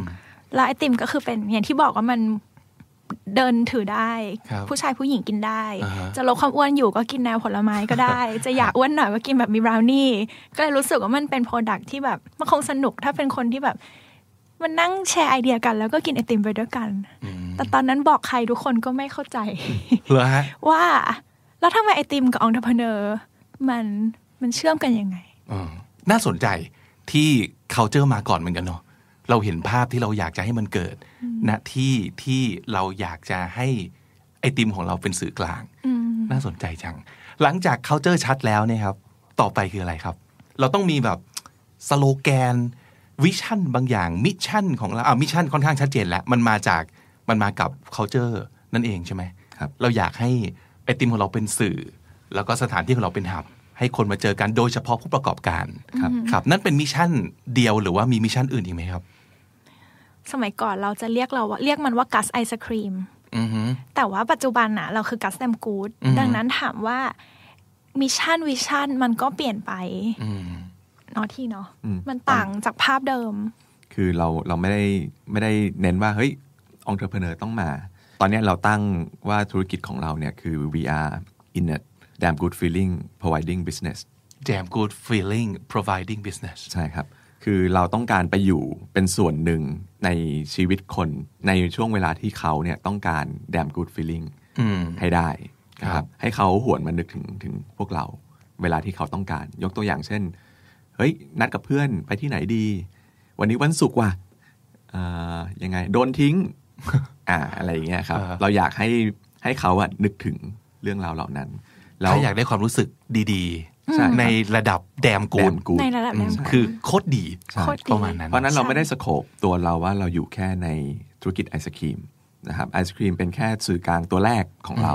เราอาจจะมีธุรกิจอื่น ๆ แต่มันควรจะต้องอยู่ในแดมกูดฟีลิ่งอ๋อใช่ครับแดมกูดมาแล้ว เมื่อกี้ผมได้ยินเขาว่าก๊าซก๊าซนี่มาจากไอศกรีมจากไหนนะ คือตอนนั้นที่เราต้องมีชื่ออะค่ะเหตุผลเลยก็คือเราต้องทำ Rocket Pitch อ่า แล้วเราต้องส่ง Presentation แล้วเพราะวันอีกไม่กี่วันเราต้องไปพูดละ ขยาย rocket pitch หน่อยนะครับ Rocket Pitch คือการพูดไอเดียตัวเอง ให้คนอีกคนน่ะเข้าใจภายในระยะเวลา 3 นาทีสามสไลด์สามสไลด์โอ้ซึ่งอีกคนที่เข้าใจส่วนใหญ่จะเป็นพวก investor เป็นพวกคนที่เขาสนใจ อย่างบอสตันมันก็เป็นแหล่งสตาร์ทอัพมันก็จะมีจัด Rocket Pitch อย่างเงี้ยเรื่อยๆ แล้วคนที่เป็นนักลงทุนเนี่ยก็จะมาฟังไอเดียตามมหาลัยครับอย่างเงี้ยค่ะ แล้วก็ครับ Babson เป็นแบบ เบอร์หนึ่งด้าน entrepreneur ดังนั้น Rocket Pitch ของ Babson เนี่ยเป็นงานที่ใหญ่อืมแล้วเราก็กล้าบ้าบินเป็นคนไทยไปพูดสามนาทีนั้นก็ก็หนักหน่วงอยู่เหมือนกัน แต่ว่าก็ชื่ออะค่ะเออเราคิดกันเยอะมากเลยค่ะ ก็ตอนนั้นจำได้ว่าแบบคุยโทรศัพท์กันอืมอาทีอยู่อพาร์ตเมนต์ที รินอยู่อพาร์ตเมนต์รินแล้วก็คุยโทรศัพท์กันแล้วก็ต้องนั่งปั่นสไลด์กันเนี่ยค่ะ แล้วก็ คือตอนนั้นรู้แล้วว่าต้องไป pitch แต่ยังไม่มีชื่อเลย ยังไม่มีชื่อคือมีทุกอย่างครบหมดแล้วนะขาดชื่อ ชื่อมาท้ายสุด ชื่อมาท้ายสุด คือถ้าถ้าไม่ลนว่าวันรุ่งขึ้นต้องส่งสไลด์อะ ชื่อก็คงยังไม่มาเออเออเออเออมันต้องอาศัยไฟลนเหมือนกันเนาะไฟลนค่ะ แล้วก็เปิดแบบทั้ง Urban Dictionary เว็บไซต์ทุกอันคิดทุกอย่างอะไรเงี้ย คือมีคอนเซปต์รู้แหละว่าจะเป็นมูดไหนแต่ไม่รู้ชื่ออะไร สุดท้ายมาได้ชื่อคำว่า Gus มาจากว่าแบบ ถ้าเราอยากจะเป็นหับด้านองค์ประกอบเราอยากจะทำให้คนรู้สึกมีพลัง เราก็ต้องไปนั่งคิดว่าองค์ประกอบเขาจะแบบเขายึดถืออะไรสองอย่างที่เขายึดคืออย่างแรกเขาต้องโฟกัส กับสิ่งที่เขาทำเขาต้องแบบมุ่งมันแล้วก็ไม่วอกแวกเขาต้องโฟกัสกับมัน อันที่สองก็คือ gut feeling กัตฟีลิ่ง gut คือ feeling คือเชื่อในเสียงสัญชาตญาณสัญชาตญาณเสียงข้างในของเราบางทีเราจะตัดสินมันจากความรู้สึกมากกว่าเหตุผลทางธุรกิจที่เอามาวางไว้เยอะมากๆ อย่างเงี้ยค่ะ Guss ก็เลยมาจากคำว่าโฟกัสกับ gut feeling อ๋อ นั่นเอง นั่นเองครับ แล้วก็เราเรียกมันว่า Guss ไอศครีมตอนที่เรา pitch ที่ Babson ครับแต่พอเรากลับมาเมืองไทย แล้วก็ test ไอติม เชิญเพื่อนๆ ที่เคยอยู่บอสตันเนี่ยมาลองกินไอติมเราหน่อยสิว่า มันคล้ายกับที่เรากินที่บอสตันไหมแบบ texture ความรู้สึกเป็นยังไงอะไรอย่างเงี้ยแล้วก็มีรุ่นพ่อรุ่นพี่คนหนึ่งเอ่อ หมอแป๊บผู้ชื่อเลย เป็นคุณหมอเป็นเป็นสามีเพื่อนค่ะ กินไอติมเราแล้วก็บอกว่า เฮ้ยกัสแบบแดมกูดว่ะโอ้โหมันเลยมาจากคุณหมอท่านนี้นี่มาเองจากคุณหมอคนนี้อะค่ะ แล้วเราก็ได้รู้สึกว่า เออกัสแดมกูดเนี่ย มันทำให้คนรู้สึกแดมกูดรู้สึกโคตรดีครับกับกัสครับกับอนูของกัสไม่ใช่แค่คำว่าไอศครีมโอ้อาจจะหมายถึงแบบ ในโซเชียลมีเดียที่เราทำเราโพสต์เรื่องดีๆ บอกลูกค้า เราแบบเรามี scooper ที่แบบให้ชิมไอติม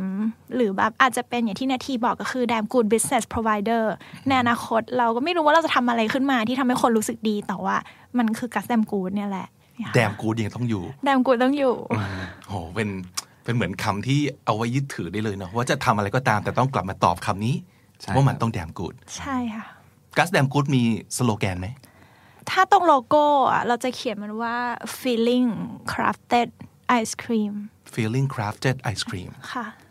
เป็นไอศครีม craft ที่มีความรู้สึกคำว่าไอศครีม craft นี่คือยังไงฮะในมุมระรินคือมันมากกว่า homemade homemade คือทำเองก็จริงแต่อาจจะเอาสิ่งนู้นสิ่งนี้มาผสมกันแล้วทำแต่ craft เนี่ยเหมือนเราเข้าไปถึงแบบซัพพลายเออร์คนนี้ทำไมเขาต้องขายอันนี้ แบบคาราเมลเรากวนเอง เราไม่ได้ซื้อคาราเมลสำเร็จรูปมาแล้วก็จับยัด อะไรอย่างเงี้ยค่ะ คือเรามีเหตุผลในการที่เราใช้ ingredient แต่ละตัวประมาณเนี้ยนี่นี่คือความ craft ของเราหรือคืออย่างแบบปั้นเองอย่างพิถีพิถัน อย่างพิถีพิถันให้ยกตัวอย่างอย่างแบบบราวนี่เราทำเอง honeycomb เราทำเองไอติมกาแฟมันต้องเป็นกาแฟจากร้านนี้ที่เพิ่งคั่วเสร็จอืมส่งมาวันนี้ทำวันนี้ปั่นพรุ่งนี้เพื่อให้กลิ่นทุกอย่างมันยังอยู่อืมครีมก็ต้องเป็นครีมยี่ห้อนี้เพราะมันหอมอะไรอย่างเงี้ย คือเหมือนเราเราคราฟไม่ใช่แค่ตัวไอติมอะค่ะแต่สูตรเราก็คือคราฟทุกรสแต่ละสูตรต่างกันหมดครับแพคเกจจิ้งก็ยังยัดมือกันอยู่ฮะยังต้องปาดหน้าเช็ดขอบ คือมันก็คือคราฟในทุกกระบวนการฝา ไม่มีฟอนต์คือเขียน แล้วข้างหลังก็เป็นสโตรกวาดมือทุกอย่างคือเหมือนก็พยายามส่งความเหมือนเป็นความ craft ในแต่ละจุดอย่างเงี้ย ให้ลูกค้าอืมใช่นี่เป็นความตั้งใจของเราว่าเราอยากให้ feeling นี้อยู่ใน product ของเราแล้วส่งต่อ ใช่ค่ะครับครับ ก่อนจะมาเป็นชื่อ Guss Damn Goodมีชื่ออื่นที่เคยเข้ารอบมาบ้างไหมเกือบเกือบๆจะเอาชื่อนี้แหละ เคยจำได้ว่าเราตอนนั้นเราเถียงกันแบบน่าจะเกิดหลายสิบหลายสิบชื่อ แต่เท่าที่จำได้คือมีชื่อว่า bliss bliss bliss B L I S S SS ครับแปลว่าความสุขครับ ตอนนั้นคือเราเราก็มองว่าแบบเฮ้ยเราก็ทำไอติมเลยแล้วก็ส่งความสุขให้คนอันนั้นมันก็มีชื่อนี้ขึ้นมาในหัว แต่ว่าเรารู้สึกว่า bliss มันขาดความสนุก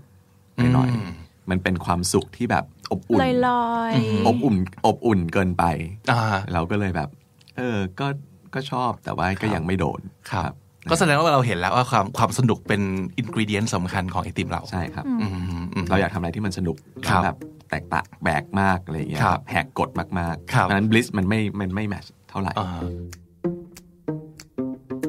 สิ่งหนึ่งที่เด่นมาก ๆ ของ Guss Damn Good ไอศครีมก็คือเรื่องชื่อ ของรสชาติครับ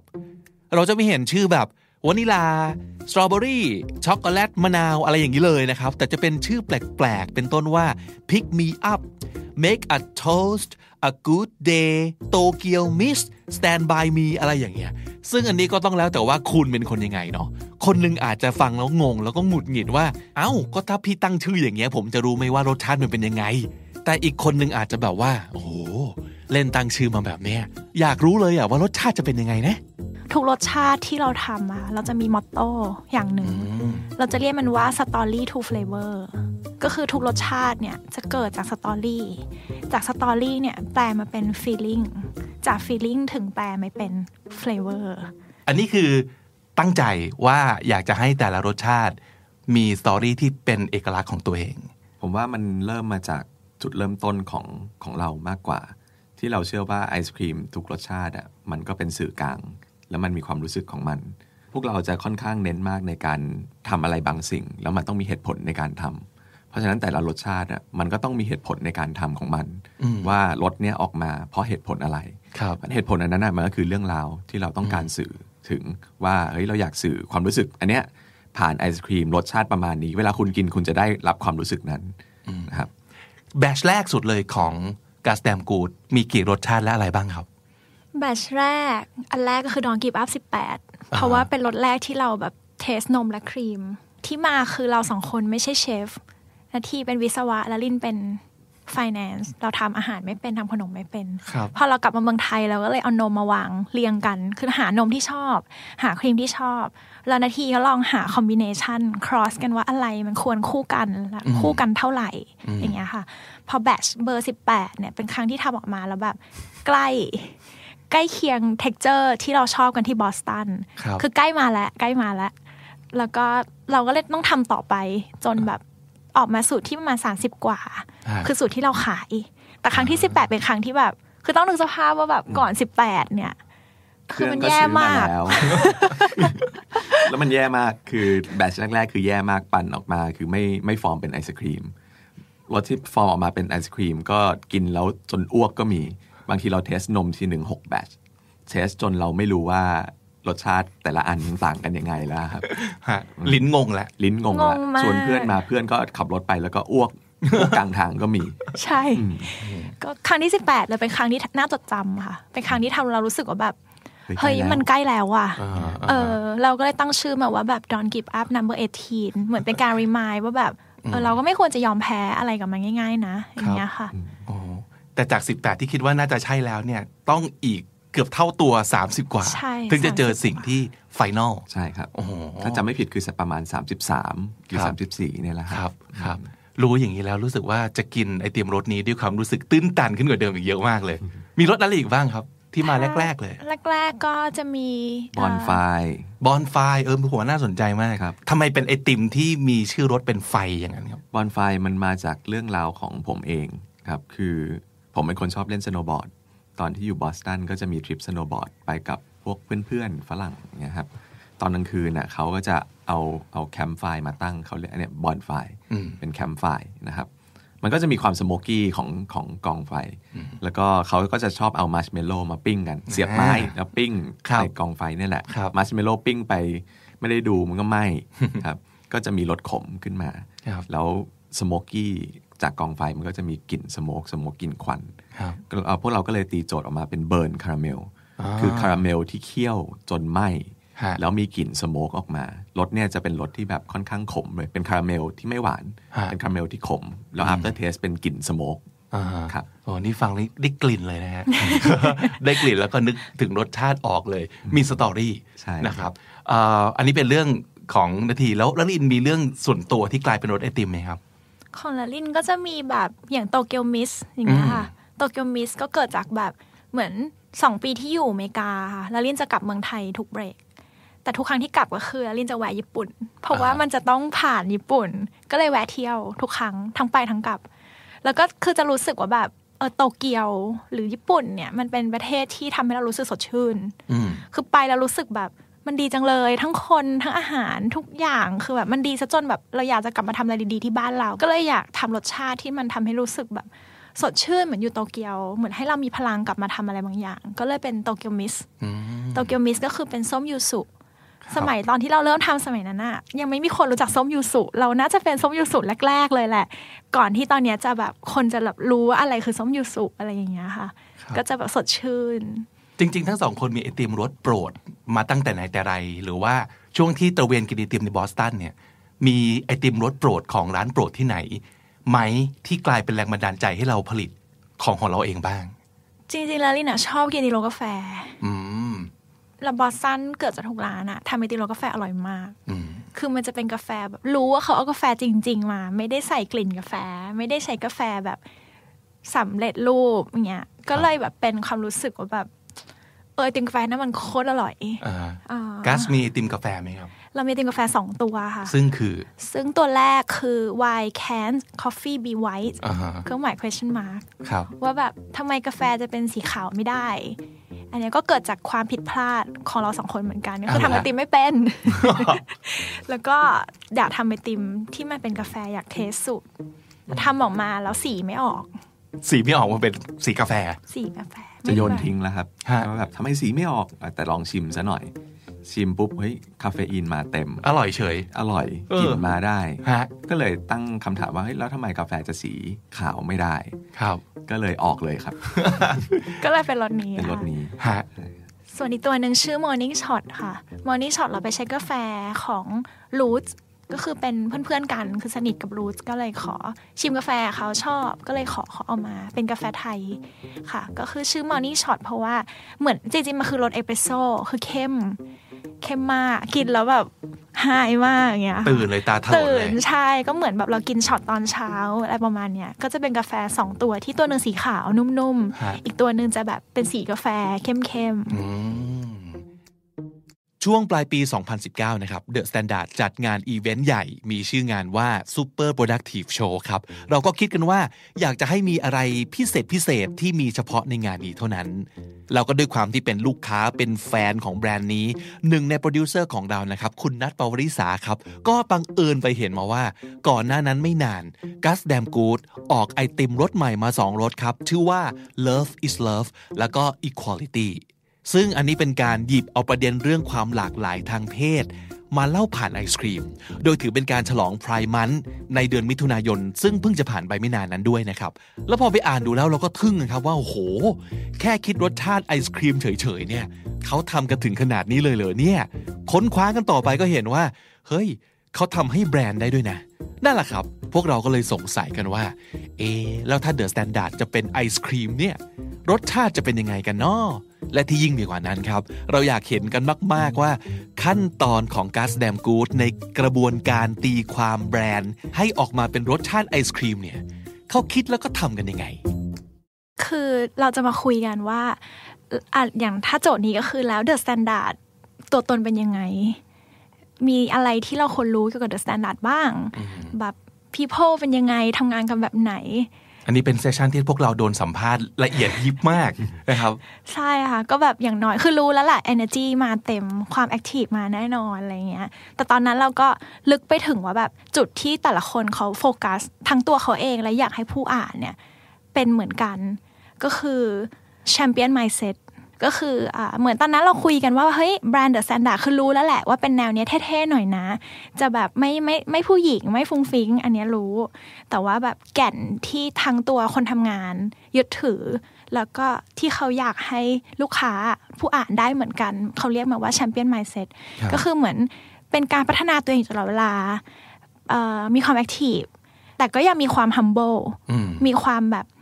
อ่ออ่อนน้อมถ่อมตัวอืมแล้วก็ที่พัฒนาตัวเองอยู่ตลอดเวลาอย่างหนึ่งที่ชอบก็คือ เราจะพัฒนาจุดแข็ง คือพัฒนา strength เราเนี่ยให้มันให้มันดีขึ้นไปอีกอย่างเงี้ยค่ะ ตอนนั้นเราก็เลยตีโจทย์ออกมาเป็นเนี่ยเป็นความ active เป็นความที่กินแล้วรู้สึกว่าแบบเอ่อมีความ humble เหมือนกันนะอืมแล้วก็วิธีการ active แล้วก็วิธีการทำงาน humble ตอนนั้นก็คือมาพูดคุยกับใช่แบรนด์กับนะแบครรับนด์แล้วก็กลับไปตีโจทย์ต่อ แล้วครั้งที่สองที่กลับมาเจอกันเนี่ย เอาอะไรมาเล่าให้แบรนด์ฟังต่อบ้างนะ ครั้งที่สองก็คืออย่างที่เราบอกว่าเราทำ story to flavor คือจาก story วันนั้นแบรนด์ The Standard บวกกับ Champion Mindset เนี่ยมันแปลได้ออกมาเป็นรสอะไรได้บ้างอืมใช่อินกรีเดียนก็จะมาแล้วอินกรีเดียนก็จะมา แล้ววิธีการทำงานของการแซมกูดคือเขาจะไม่ได้เสนอมาแค่อย่างเดียวนะครับเขาจะเสนอมาแบบสามสามทางอะใช่จำได้ไหมครับสามทางตอนนั้นมีอะไรบ้างจำได้ว่ามีอันหนึงเป็นกล้วยอือหืออีกอันหนึงเป็นขิงอือหืออีกอันหนึ่ง ดูกัดเออนูกัสนูกาดใช่นูที่กัเป็นดแบบว่าเหนียวเหนียวเหนียวเหนียวๆอยู่ข้างในอืมใช่ครับก็เลยกล้วยมายังไงครับกล้วยขิงมามายังไงนูกัดมายังไง ตีตีความออกมาจากอะไรครับ ถ้ากล้วยก็คือเป็นความ humble ขิงก็คือเป็นความเป็นความ active แล้วก็นูกัดเป็นความสนุกขี้เล่นอืมตอนนั้น จริง ๆ อย่างของ Ginger Caramel Crush รสที่เลือกเนี่ย มันครับมี active บวกกับ creative อ่าเพราะว่าที่เลือกไปก็คือเป็นไอติมขิง ที่กินแล้วจะรู้สึกแบบมีความเผ็ดร้อนแบบ active ตลอดครับแล้วข้างในก็จะมี caramel crunch caramel crunch อืมก็คือจะเป็นกรอบๆหวานหวานๆ ก็คือจะมีความแบบ มีความครีเอทีฟมีความสนุกอยู่ข้างในคือเคี้ยวเล่นหนึบๆได้อย่างเงี้ยค่ะครับความหวานความเผ็ดก็กลมอยู่ด้วยกันอืมใช่จินเจอร์คาราเมลครันช์ครันช์นะครับ อันนั้นคือ Final Product ละอันที่นั้นคือที่คิด Final ออกมา Product ให้เป็นไอติมรสชาติของ The Standard เราตั้งชื่อว่า The Will Will to to Win Win นะครับ จริง ๆ แล้วเนี่ยกัสแดมกูดทำแบบเนี้ยกับแบรนด์เยอะมาก ไม่ว่าจะเป็นแบรนด์ใหญ่แบรนด์เล็ก ไม่ว่าจะเป็นบุคคลก็ทำลองเล่าให้ฟังหน่อยครับว่าที่มาของการเริ่มต้นสิ่งเนี้ย คืออะไร ตั้งใจหรือบังเอิญ ผมว่ามันเป็นเรื่องบังเอิญครับ แต่ว่ามันก็ค่อนข้างไม่ได้เอาจริงๆไม่ได้ไม่ได้เซอร์ไพรส์ถ้าเรามาดูถึงแก่นของมันจริง ๆ ที่เราบอกว่าเฮ้ยเราเรามีแบรนด์ promise ข้อแรกของเราก็คือ story to flavor เนี่ยว่าไอติมทุกรสเราต้องมาจากเรื่องราวดีๆ เพราะฉะนั้นเนี่ยการที่แบรนด์หลายแบรนด์เข้ามาติดต่อเรา ก็เพราะว่าเขาก็มี story ที่เขาอยากจะเล่าออกไป มันเป็นแค่อีกวิธีหนึ่งในการเล่า story ออกไปผ่านทางไอศครีม แล้วไอศครีมเวลาคนกินน่ะมันก็รับรู้ถึงรสชาติ รสชาติมันแปลงออกมาเป็นความรู้สึกได้นะครับ ผมว่ามันก็ไม่ได้เซอร์ไพรส์แต่ว่าอันเนี้ยเราไม่ได้ตั้งใจแต่แรกว่าว่าจะมีโมเดลนี้ออกมาในใน Guss Damn Good ของเราด้วย ตอนแรกเราแค่รู้สึกว่าเอ้ยทุกรสของเราเนี่ยมันควรจะต้องมาจาก moment ที่เรานึกถึง หรือผู้คนรอบข้างเรามาคุยกับเรา แล้วแบบเฮ้ยเราชอบ moment นี้ เราถึงจะแปลงสารออกมาเป็นไอศครีม แต่พอมีแบรนด์แรก ๆ เข้ามาคุยกับเราเนี่ยเราแบบเอ้ยท่านี้มันก็ได้เหมือนกัน ครั้งแรกสุดคือแบรนด์อะไรแล้วเขาคิดยังไงเขาถึงอยากทำสิ่งนี้ครับจำได้ไหมถ้าแรกสุดจะเป็น Wet and Wine เนาะเพราะว่าตอนที่เราเปิดตัวกันที่งานแสนสิริอะค่ะ เรามีทำรถเอ่อเรามีทำรถให้กับแพรรี่พาย อ่าอ่า ชื่อ Galaxy of p a r i p i ครับอันนั้นเป็นเป็นรถแรกที่แบบ inspired by people อ๋อจริงๆเพราะเรารู้สึกว่าแพรคือเขามีแฮชแท็ก Pearypie love ice cream เนี่ยอ๋อเขาดูสนุกมีความครีเอทีฟและชอบกินไอติมด้วย ก็เลยอันรู้สึนี้กว่าคือมันแสดงแบบว่ามันเป็นมันเป็นโปรเจกต์ของเราเองที่ใช่ทำให้เขาเขาไม่ได้มาบอกให้เราทำอันนั้นเราไปทำให้เขาอะคือออเหมือนเราแบบเห็นว่าเขาแบบ ครีเอทีฟมาก แล้วก็ชอบกินไอติมจริง ๆ แต่ก่อนคือเขาแบบโพสต์รูปไอติมแบบตลอดเวลาอ๋อโอเค อยู่ในใช่เรดาร์เราว่าคนคนนี้ชอบกินไอใช่ติมแล้วเขาก็แบบเขาก็อยากมีไอติมของเขาเหมือนกัน อันนั้นน่ะคือเป็นรถอันนั้นคือแรกสุดตอนเราแอปที่โรสเราเข้าไปเลยใช่ไหมฮะใช่ แต่จริงๆคือคือรู้จักกันแต่ว่าอ๋อโอเคคือไม่รู้จักกันเคยเรียนด้วยกันอ๋อแต่ว่าก็ไม่ได้ติดต่อกันนะ แต่ก็ครัแอบปโรสตรงๆเลยว่า เอ้ยแบบ อยากมีไอติมไหม อ๋อโอเคเออเราทำไอติมเป็นแบบ inspired by people story เนี่ยเออออรู้สึกว่าเขาแบบเหมาะอย่างเงี้แพยรรี่ค่ะพายเป็นรายแรกรายแรก โอเคโอเสร็จเคปุ๊บแล้วออกมาเป็นยังไงครับ รู้สึกว่าสนุกไหมแล้วผลออกมาเป็นยังไง ก็สนุกนะคะ ตอนนั้นคืองานเราไปออกงานครั้งแรกที่งานแสนสิริ Winter Market ปี 2015 ก็แพรมาช่วยขายด้วย แล้วก็มีไอติมรสเนี้ยเป็นเป็น galaxy Pearypie จะเป็นแบบ honey chamomile ครับแล้วก็สีก็จะเป็นแบบสีชมพูฟ้าเลยอ่าฮะคือแบบเป็นเขาเลยร้อยเปอร์เซ็นต์อะไรเงี้ยค่ะอือหือก็ผลตอบรับดีดีมาก ก็ทุกครับคนก็แบบมากินครับเสร็จปุ๊บก็แบบแพรเขาก็ส่งไอติมเนี้ยไปให้พวก beauty แบรนด์ต่างๆเนี้ยค่ะอ๋อแล้วก็เลยมีแบรนด์แรกที่เข้ามาหาเราก็คือเป็นแบรนด์ Wet n Wildอ๋อใช่ ตอน Wet n Wild นั้นเนี่ยเป็นลิปสติก ลิปสติก ใช่อ๋อค่ะมันมีที่มาอย่างนี้นี่เอง แล้วตอนที่เขาเข้ามาคุยเนี่ยเขาคุยว่ายังไงครับ ก็คุยว่าแบบเอออยากมีไอติมที่เป็นเป็นเขาแล้วเขาจะเอาไปทำอะไร ตอนนั้นเอาไปเหมือนโปรโมททำแคมเปญหรือว่าเขามองว่ามันควรจะอยู่บน shelf ตลอดหรือยังไงครับ ตอนนั้นเขาเพิ่งเข้ามาเมืองไทยอ่านนะครับแล้วก็มาเปิดเปิดตัวครั้งแรก แล้วเขาก็ให้โจทย์เรามา ว่าอยากทำไอติมที่มันสื่อถึงลิปสติกแล้วเวนันบายมันก็มาจากอเมริกานะครับ ก็แล้วลินก็เลยแปลงสารตัวเนี้ยใช่ ออกมาเป็นยังไงครับออกมาเป็น cream cheese cherry ค่ะอืมคือ Wet n Wild เขาเป็นลิปสติกที่แบบราคาไม่แพง ถ้าอเมริกาก็คือมีตามซูเปอร์มาร์เก็ตตาม CVS อะไรอย่างเงี้ยค่ะ พอเข้ามาเมืองไทยก็เป็นอะไรที่แบบ affordable แต่สีเขาเนี่ยเป็นสีที่แบบใช้ได้ตลอด คือแบบไม่พลาด เราก็เลยแบบทำไอติมที่มันแบบเป็นแนวอเมริกา เขามาจากฝั่งแบบแคลิฟอร์เนียอะไรเงี้ยเราก็เลยแบบมานั่งคิดว่าเฮ้ย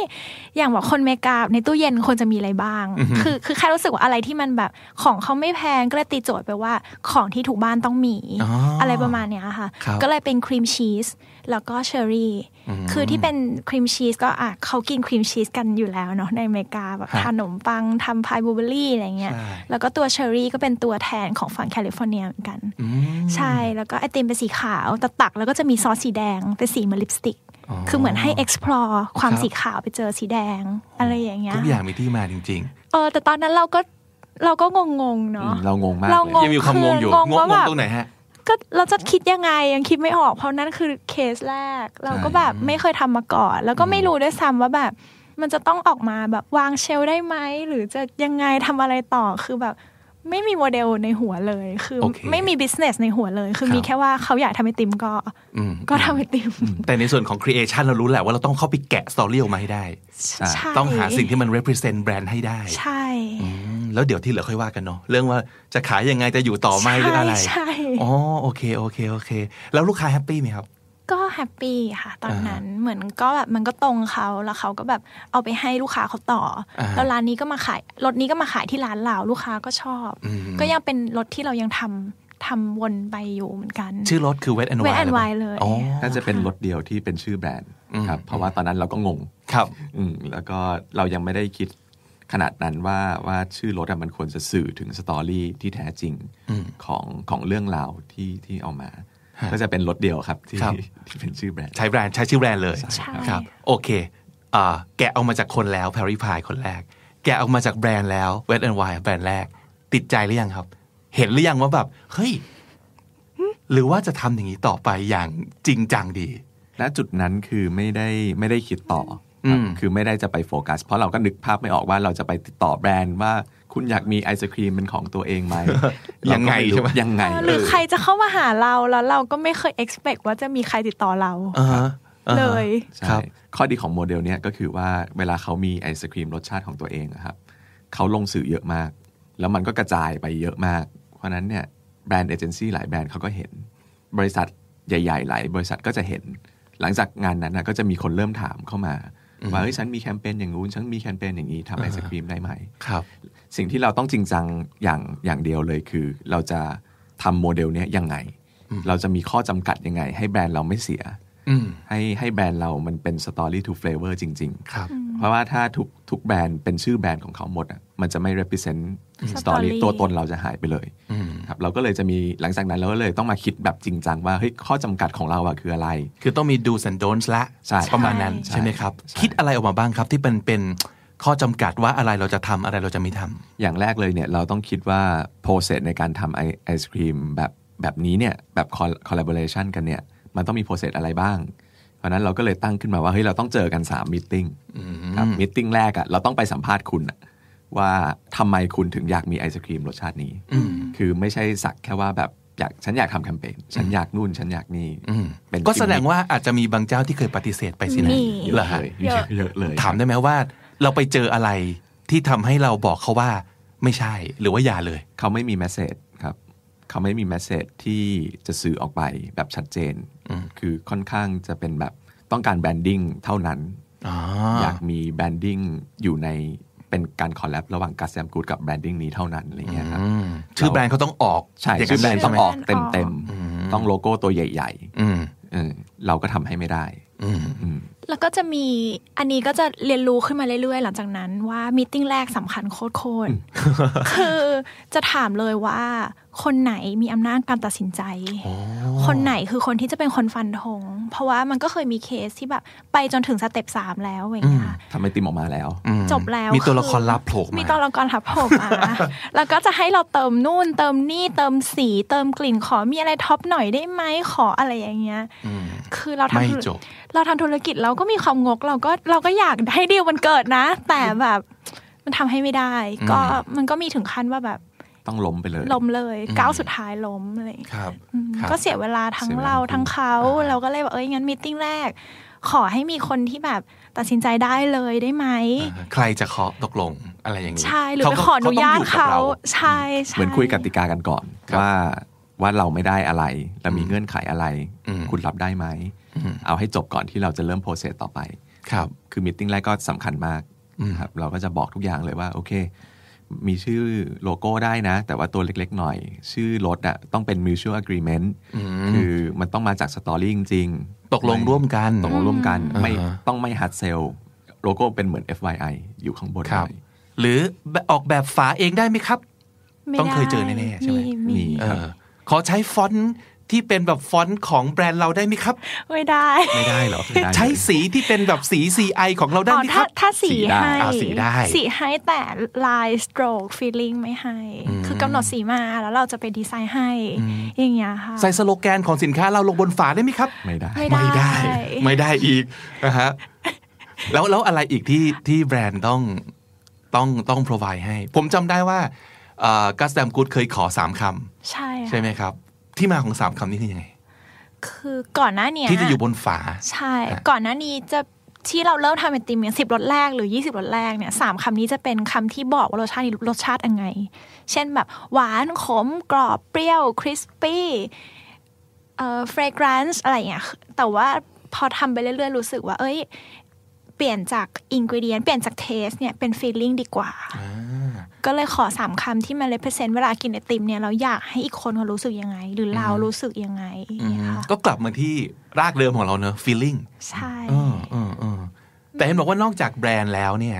ซึ่งค่อนข้างชัดเนอะเขาอยากทำแคมเปญเขาอยากโปรโมทเขาอยากพูดอะไรบางอย่าง สื่อสารกับลูกค้า แต่ก็ได้ยินมาว่า ก็ยังมีลูกค้าที่เป็นบุคคลอยู่ เช่น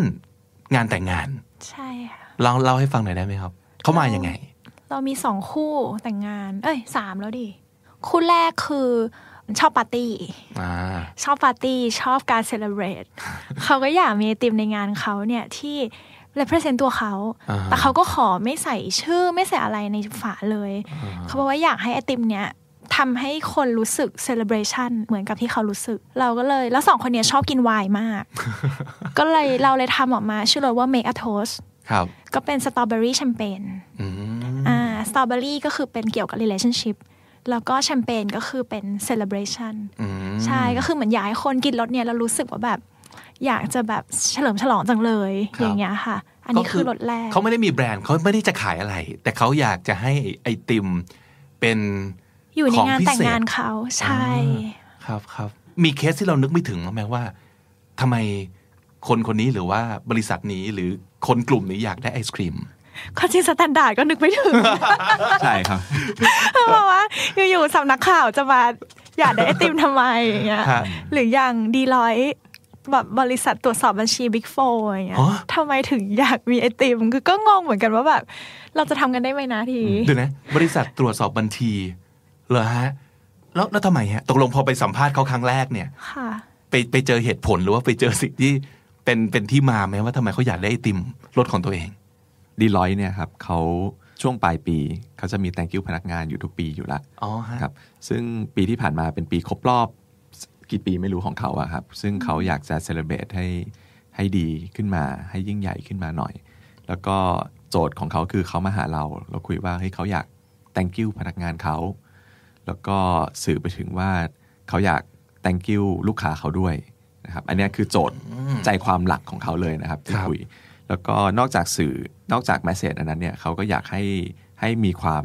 ของเป็นแบรนด์ personality เขาของของแบรนด์เขาด้วยดีลอยนะครับดีลอยถ้าดูในโลโก้เขาเนี่ยมันจะค่อนข้างเป็นแบบสีดำสีขาว แล้วก็เป็นดูเข่งขรึมมากเลยนะครับ แต่ว่าเขาก็บอกเราว่าเฮ้ยความจริงมันมีดอทเขาเรียกว่า green dot จุดหนึ่งเนี่ยจุดเนี้ยมัน represent ความเป็น hu- human ของเขา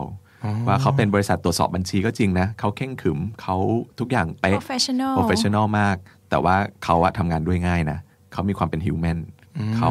เข้าใจลูกค้าในมุม คือเขาไม่ได้แบบเรื่องงานเขาต้องเป๊ะ แต่ว่าเรื่องการคุยเรื่องการ work work กันเนี่ยเขาก็มีความเป็น human อยู่นะเขาไม่ได้เป็นแบบเคร่งขรึมน่ากลัวตลอดเวลา นี่คือสิ่งที่เขาเล่าให้เราฟังเลยหรือว่าเราต้องไปถามแล้วขุดออกมาครับ ขุดเหมือนขุดกันเยอะมากเลยครับอืมอันเนี้ยอันนี้ขุดขุดเยอะจริงอ่าฮะอ่าฮะอืมเจอกันหลายรอบๆอันนี้เจ story สองครั้ง story ต้องไปคุยกันสองครั้งโอ้โหใช่เพราะว่าครั้งแรกก็ยังเราก็ยังไม่ค่อยเคลียร์ แล้วที่สุดแล้วคำที่เราแกะออกมาจากเขาได้คือคำว่าอะไรครับจริงๆ ชื่อเนี้ยเขาเป็นคนคิดด้วยค่ะ ชื่อ in good hands in good hands แบบ you are in good hands อย่างเงี้ยค่ะอ่าฮะ เหมือนก็เป็นการส่งเมสเซจให้พนักงาน แล้วก็ให้ลูกค้าเฮ้ยชื่อดีมากเลยโอ้อ่าฮะเขาก็เป็นคนคิดเราแบบครับฟังแล้วก็เออ มันใช่คอรับย่างเงี้ยแล้วก็รู้สึกปลอดภัยอ่าฮะอย่างเงี้ยค่ะ แล้วไอ้คุณสมบัติตรงเนี้ย มันตีออกมาเป็นรสชาติยังไงฮะคือรสชาติคือจะตีมาจากอย่างโลโก้คือ professional แล้วก็ green dot อืมรสออกมาเบสก็คือเป็นเอ่อเบิร์นวานิลาอืมคือเท่ มีความเท่กัสมีชอคบวามเบิร์เข้านใจของไงกันเนาะเบิร์นหลายอย่างแล้วอะ มีเบอร์คาราเมลกับเบอร์วานิลาใช่เราชอเอบอเบเอออร์ชอบเบิร์นของว่ะหน้าที่ชอบเบอร์อ๋อคุณอยู่รอบกองไฟไงคุณเลยแบบติดนิสัยมา เออ แต่เอาจริงตอนนั้นที่เราโพสต์ก็ไปอะเบิร์นวานิลา และลินก็บอกผมว่าเขาก็ยังไม่รู้นะว่าเบิร์นวานิลาจะทำยังไงอ่าฮะเออแล้วลินเหมือนเขียนตอนที่คุยอะค่ะถ้าอ่าฮะถ้ารสไหนที่เป็นรสที่ใช่ส่วนใหญ่จะเขียนออกมาวันที่คุยเลยแล้วจะแบบจะเป็นรสนั้นอ่าฮะ แต่ก็คิดว่าคือ burn วานิลาแต่ยังไม่รู้เลยจะ burn ไม่รู้ว่าจะ burn ยังไง แล้วรสชาติยังไงไม่รู้แต่รู้ว่าต้อง burn วานิลาคือคือตอนนั้นตีโจทย์ว่าวานิลามันก็มีความเข้าถึงง่ายอืมด้วย แต่ว่าเราต้องการความเคร่งเคร่งขรึมของบริษัทตรวจสอบบัญชีนะครับ burn ซะ burn ซะเลย burn ซะอืมอ่าฮะมันก็จะมีความขมครับของวานิลา แต่ไอตัว green dot เนี่ยมันเราก็ใช้เป็นพิสตาชิโอพิสตาชิโอ candy พิสตาชิโอ candy จะมีความสนุกฮะ เขียวสนุก เขียวสนุกใช่สุดยอดใช่แต่ก็ไม่สนุกเกินไป แบบไม่เหมือน toffee crunch ที่แบบครีเอทีฟอันนี้คือแบบจะแบบยังมีความแบบขรึมอยู่เป็นพิสตาชิโอที่ candyอยากกินแล้วเนี่ย พิสตาชิโอก็จะมีความ high เนอะมีฮะความพรีเมียมของมันครับแล้วก็เขียวก็สนุกด้วยอะไรเงี้ยคครัรับบมันก็เลยเข้ากันลงตัวรถนี่ออกมายังครับ เสร็จยังครับ ออกมาแล้วอะเหรอออกมาฮะมาช่วงปลายปีแล้วฮะค่ะเราเพิ่งเริ่มถ่ายใช่ตอนเดือนสองอื้อหือใช่ครับแล้วสามคำของเขาคืออะไรบ้างครับ caring mellow แล้วก็ happy ค่ะ caring mellow Happy happy อ๋อโอเคโอเค เหมือนจำได้ว่าเขาไม่ได้อยากจะเอาความความเคร่งขรึมมาใส่มากเกินไปกับ feeling ที่เขาอยากจะสื่อในไอติมถ้วยนี้ครับ ไม่ได้อยากจะแบบ professional แบบเป๊ะตัวสอบบัญชีอะไรอย่างเงี้ยฮะใช่สนุกดีสนุกดี นอกจากตัวสินค้าแล้วเรื่องทีมงานก็สำคัญต่อการสร้างแบรนด์มาก ๆ นะครับ ในเวลาที่เรานั่งคุยกันอยู่ตอนนี้ ซึ่งคือช่วงต้นปี 2020 นะครับก a สแดมกูดมีพนักงานประมาณ 50 คน ซึ่งจากที่เคยมีคนน้อยมากๆครับ แล้วก็รูปแบบองค์กรที่เป็น flat organization นั่นก็คือมีลำดับชั้นขั้นตอนการดูแลปกครองกันแบบไม่ซับซ้อนนะครับ ตอนนี้รรินแล้วก็นาทีเริ่มรู้สึกแล้วว่า สิ่งที่เคยคิดว่าเป็นข้อดี มาวันนี้กลายเป็นปัญหาได้เหมือนกัน เมื่อก่อนเราแฟลตมากเลยครับอืมคือน้องหน้าร้านปุ๊บเราก็มาถึงพวกเราเลยอืมอมพอพอคนเริ่มเยอะเนี่ยเราแฟลตยากละเราแฟลตยากเรา ไปนั่งแก้ปัญหาให้น้องทุกคนไม่ได้ ไม่งั้นเราก็จะไม่สามารถมีเวลาในการถีบธุรกิจตัวเองไปทำอย่างอื่นได้ครับนะฮะครับ ตอนเนี้ยเราก็เริ่มมีการจัด organization ใหม่อืมให้ให้มีลำดับชั้นมั่ง มี store manager ครั้งแรกของเราครับที่ครับเคยมีอ๋อใช่ครับฮะก็พวกเราพวกเราก็ถือว่าเป็น owner เลย ของผมกับละลิน แล้วก็มีน้องอีกคนหนึ่งชื่อมิกนะครับ ก็จะเป็น partner นะครับ แล้วก็ลงมาปุ๊บก็จะเป็นสโตร์ a ม a เจอร์เลยครับ สโตร์ a ม a เจอร์ก็จะมีหน้าที่ในการดูแลสาขานั้นทั้งสาขาแหละอืมก็เป็นระดับ management อืมนะครับรองจาก store ก็จะเป็น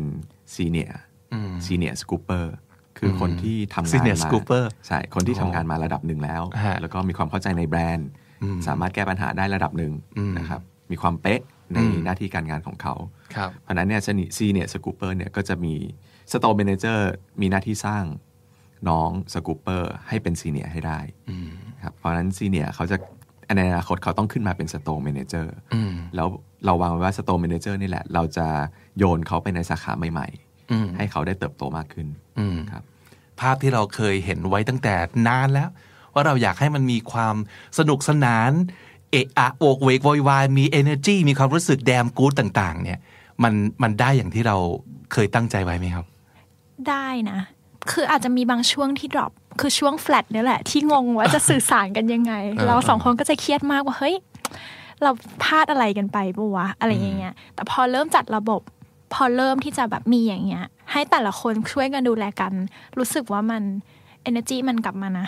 อืมใช่ แล้วก็มี point หนึ่งที่น่าสนใจค่ะ คือเราสองคนไม่เคยอยากใช้คำว่า store manager เลยอ่าฮะก่อนหน้าเนี้ยทำไมเรามีอะไรลบกับคำนี้เหรอ ไม่ไม่แต่แค่รู้สึกว่ามันดูเครียดอ๋อโอเคแล้วมันดูแบบ store manager ดูแบบ จริงจังดูจุงจริงจังดูน่าใช่จริงจังจุงดูเด็กต้องเกลียดแน่เลยดูแบบเพื่อนๆแม่งต้องแบบอีแน่เลยแบบคนนี้เป็น store manager อะไรอย่างเงี้ยอีก่อนก่อนหน้านี้เราเรียกว่าเทรนเนอร์ครับเราใช้คำว่าเทรนเนอร์มาตลอดหรอซึ่งเอาจริงมันก็มีความคล้ายกับสตอร์ a เนเจอร์แหละฮะแต่พอเราเอาน้องๆมันนั่งคุยอะกลายเป็นว่าแบบเขาเป็นเทรนเนอร์คือดูใหญ่มากของกัสนะแต่พอเขาไปคุยกับที่บ้านเขากับญาติเขากับอะไรอะ เทรนเนอร์คืออะไรฟิตเนสเหรอ ใช่ไหมเหมือนมันงงทำมันไพรมันไม่มีมันไม่มีไพรมันแบบอืมพูดไม่รู้จะบอกยังไงอืมฮึอย่างเงี้ยก็เลยแบบอืมเฮ้ยเออการที่มันมีตำแหน่งที่มันชัดเจนแล้วเขาสามารถไปบอกคนได้ว่าแบบเฮ้ยเขาเป็นโซม a นเจอร์นะ มันมันมันพ Feel ราวมัมันนก็เปลี่ฟิยนลเนอะมันเปลี่ยนใช่ก็เลยแบบเออว่ะหรือเราแบบเราเล่นกันไปบ้างในบางครั้งอะไรอย่างเงี้ย ใช่ ก็ก็เป็นกูดพอยต์สำหรับพวกเราเหมือนกัน ครับ เออน่าสนใจเนอะ ชื่อแค่ชื่อตำแหน่งมันก็สำคัญมาก ๆ แล้วอะกับกับฟีลลิ่งของของเขาแล้วการที่เขาจะไปบอกต่อ ใช่คนอื่นอันเนี้ยด้วยเราเนอะไม่เคยเออจริงด้วยรู้เลยครับ แล้วตั้งแต่แรกเลยที่บอกว่าเราคิดถึงเรื่องของวัฒนธรรมองค์กรนะเอ่อแล้ววัฒนธรรมของคนที่เป็นชาว Guss Damn Good เนี่ยนอกจากเรื่องของเอ่อ energy แล้วความรู้สึกดี ๆ แล้วเนี่ยมีอะไรที่เราตั้งเอาไว้หรือว่าพบระหว่างทางว่า คนแบบนี้คือคนแบบ Guss หรือว่าคนอย่างเงี้ยไม่ใช่ Guss People อะครับ มัน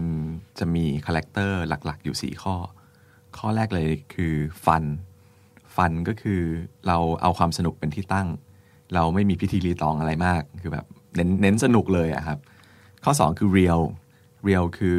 เราตรงไปตรงมา เราไม่ประดิษฐ์ทั้งทั้งในแง่มุมของ Product ทั้งในแง่มุมของการสื่อสารระหว่างเรากับลูกค้านะครับ ข้อ 3 เลยคือ attention to detail คือเราทุ่มเทในสิ่งที่รัก แล้วก็เราไม่มักง่าย ห้ามมักง่ายนี่สำคัญมากนะครับ ข้อ 4 คือ be open คือเรากล้าที่จะลองสิ่งใหม่ ๆ เรามีความแบบเป็นกบฏนิดๆกับกับสิ่งธรรมดาทั้งหลาย เราจะมีคำถามตลอดว่า เฮ้ยทำไมต้องเป็นอย่างนั้นนะฮะสี่ข้อเนี้ยเป็นเป็น character หลักของของเราที่เราพยายามจะสื่อสารให้น้องมีอยู่ในตัวทุกคน อืมอะไรที่มองหาครับ ในสมมุติว่าจะต้องรับคนเข้ามาใหม่ ๆสำคัญที่สุดคือเรื่องอะไร จากการที่เรายังไม่รู้เลยว่าเขาเป็นคนยังไง attitude attitude attitude ต้องยังไงฮะคือสิ่งหนึ่งที่ลลินแบบเหมือนบอกบอกมิกแล้วก็บอกแบบน้องที่ช่วยสัมภาษณ์อะไรเงี้ยอันนี้อาจจะเป็นเกร็ดเล็กมากแต่แค่รู้สึกว่าแบบเวลาเราคุยกับใครแล้วแบบบรรยากาศในห้องมันดี มันไม่อึดอัด มันไม่รู้สึกควันขโมง แต่มันแบบปลอดโปร่ง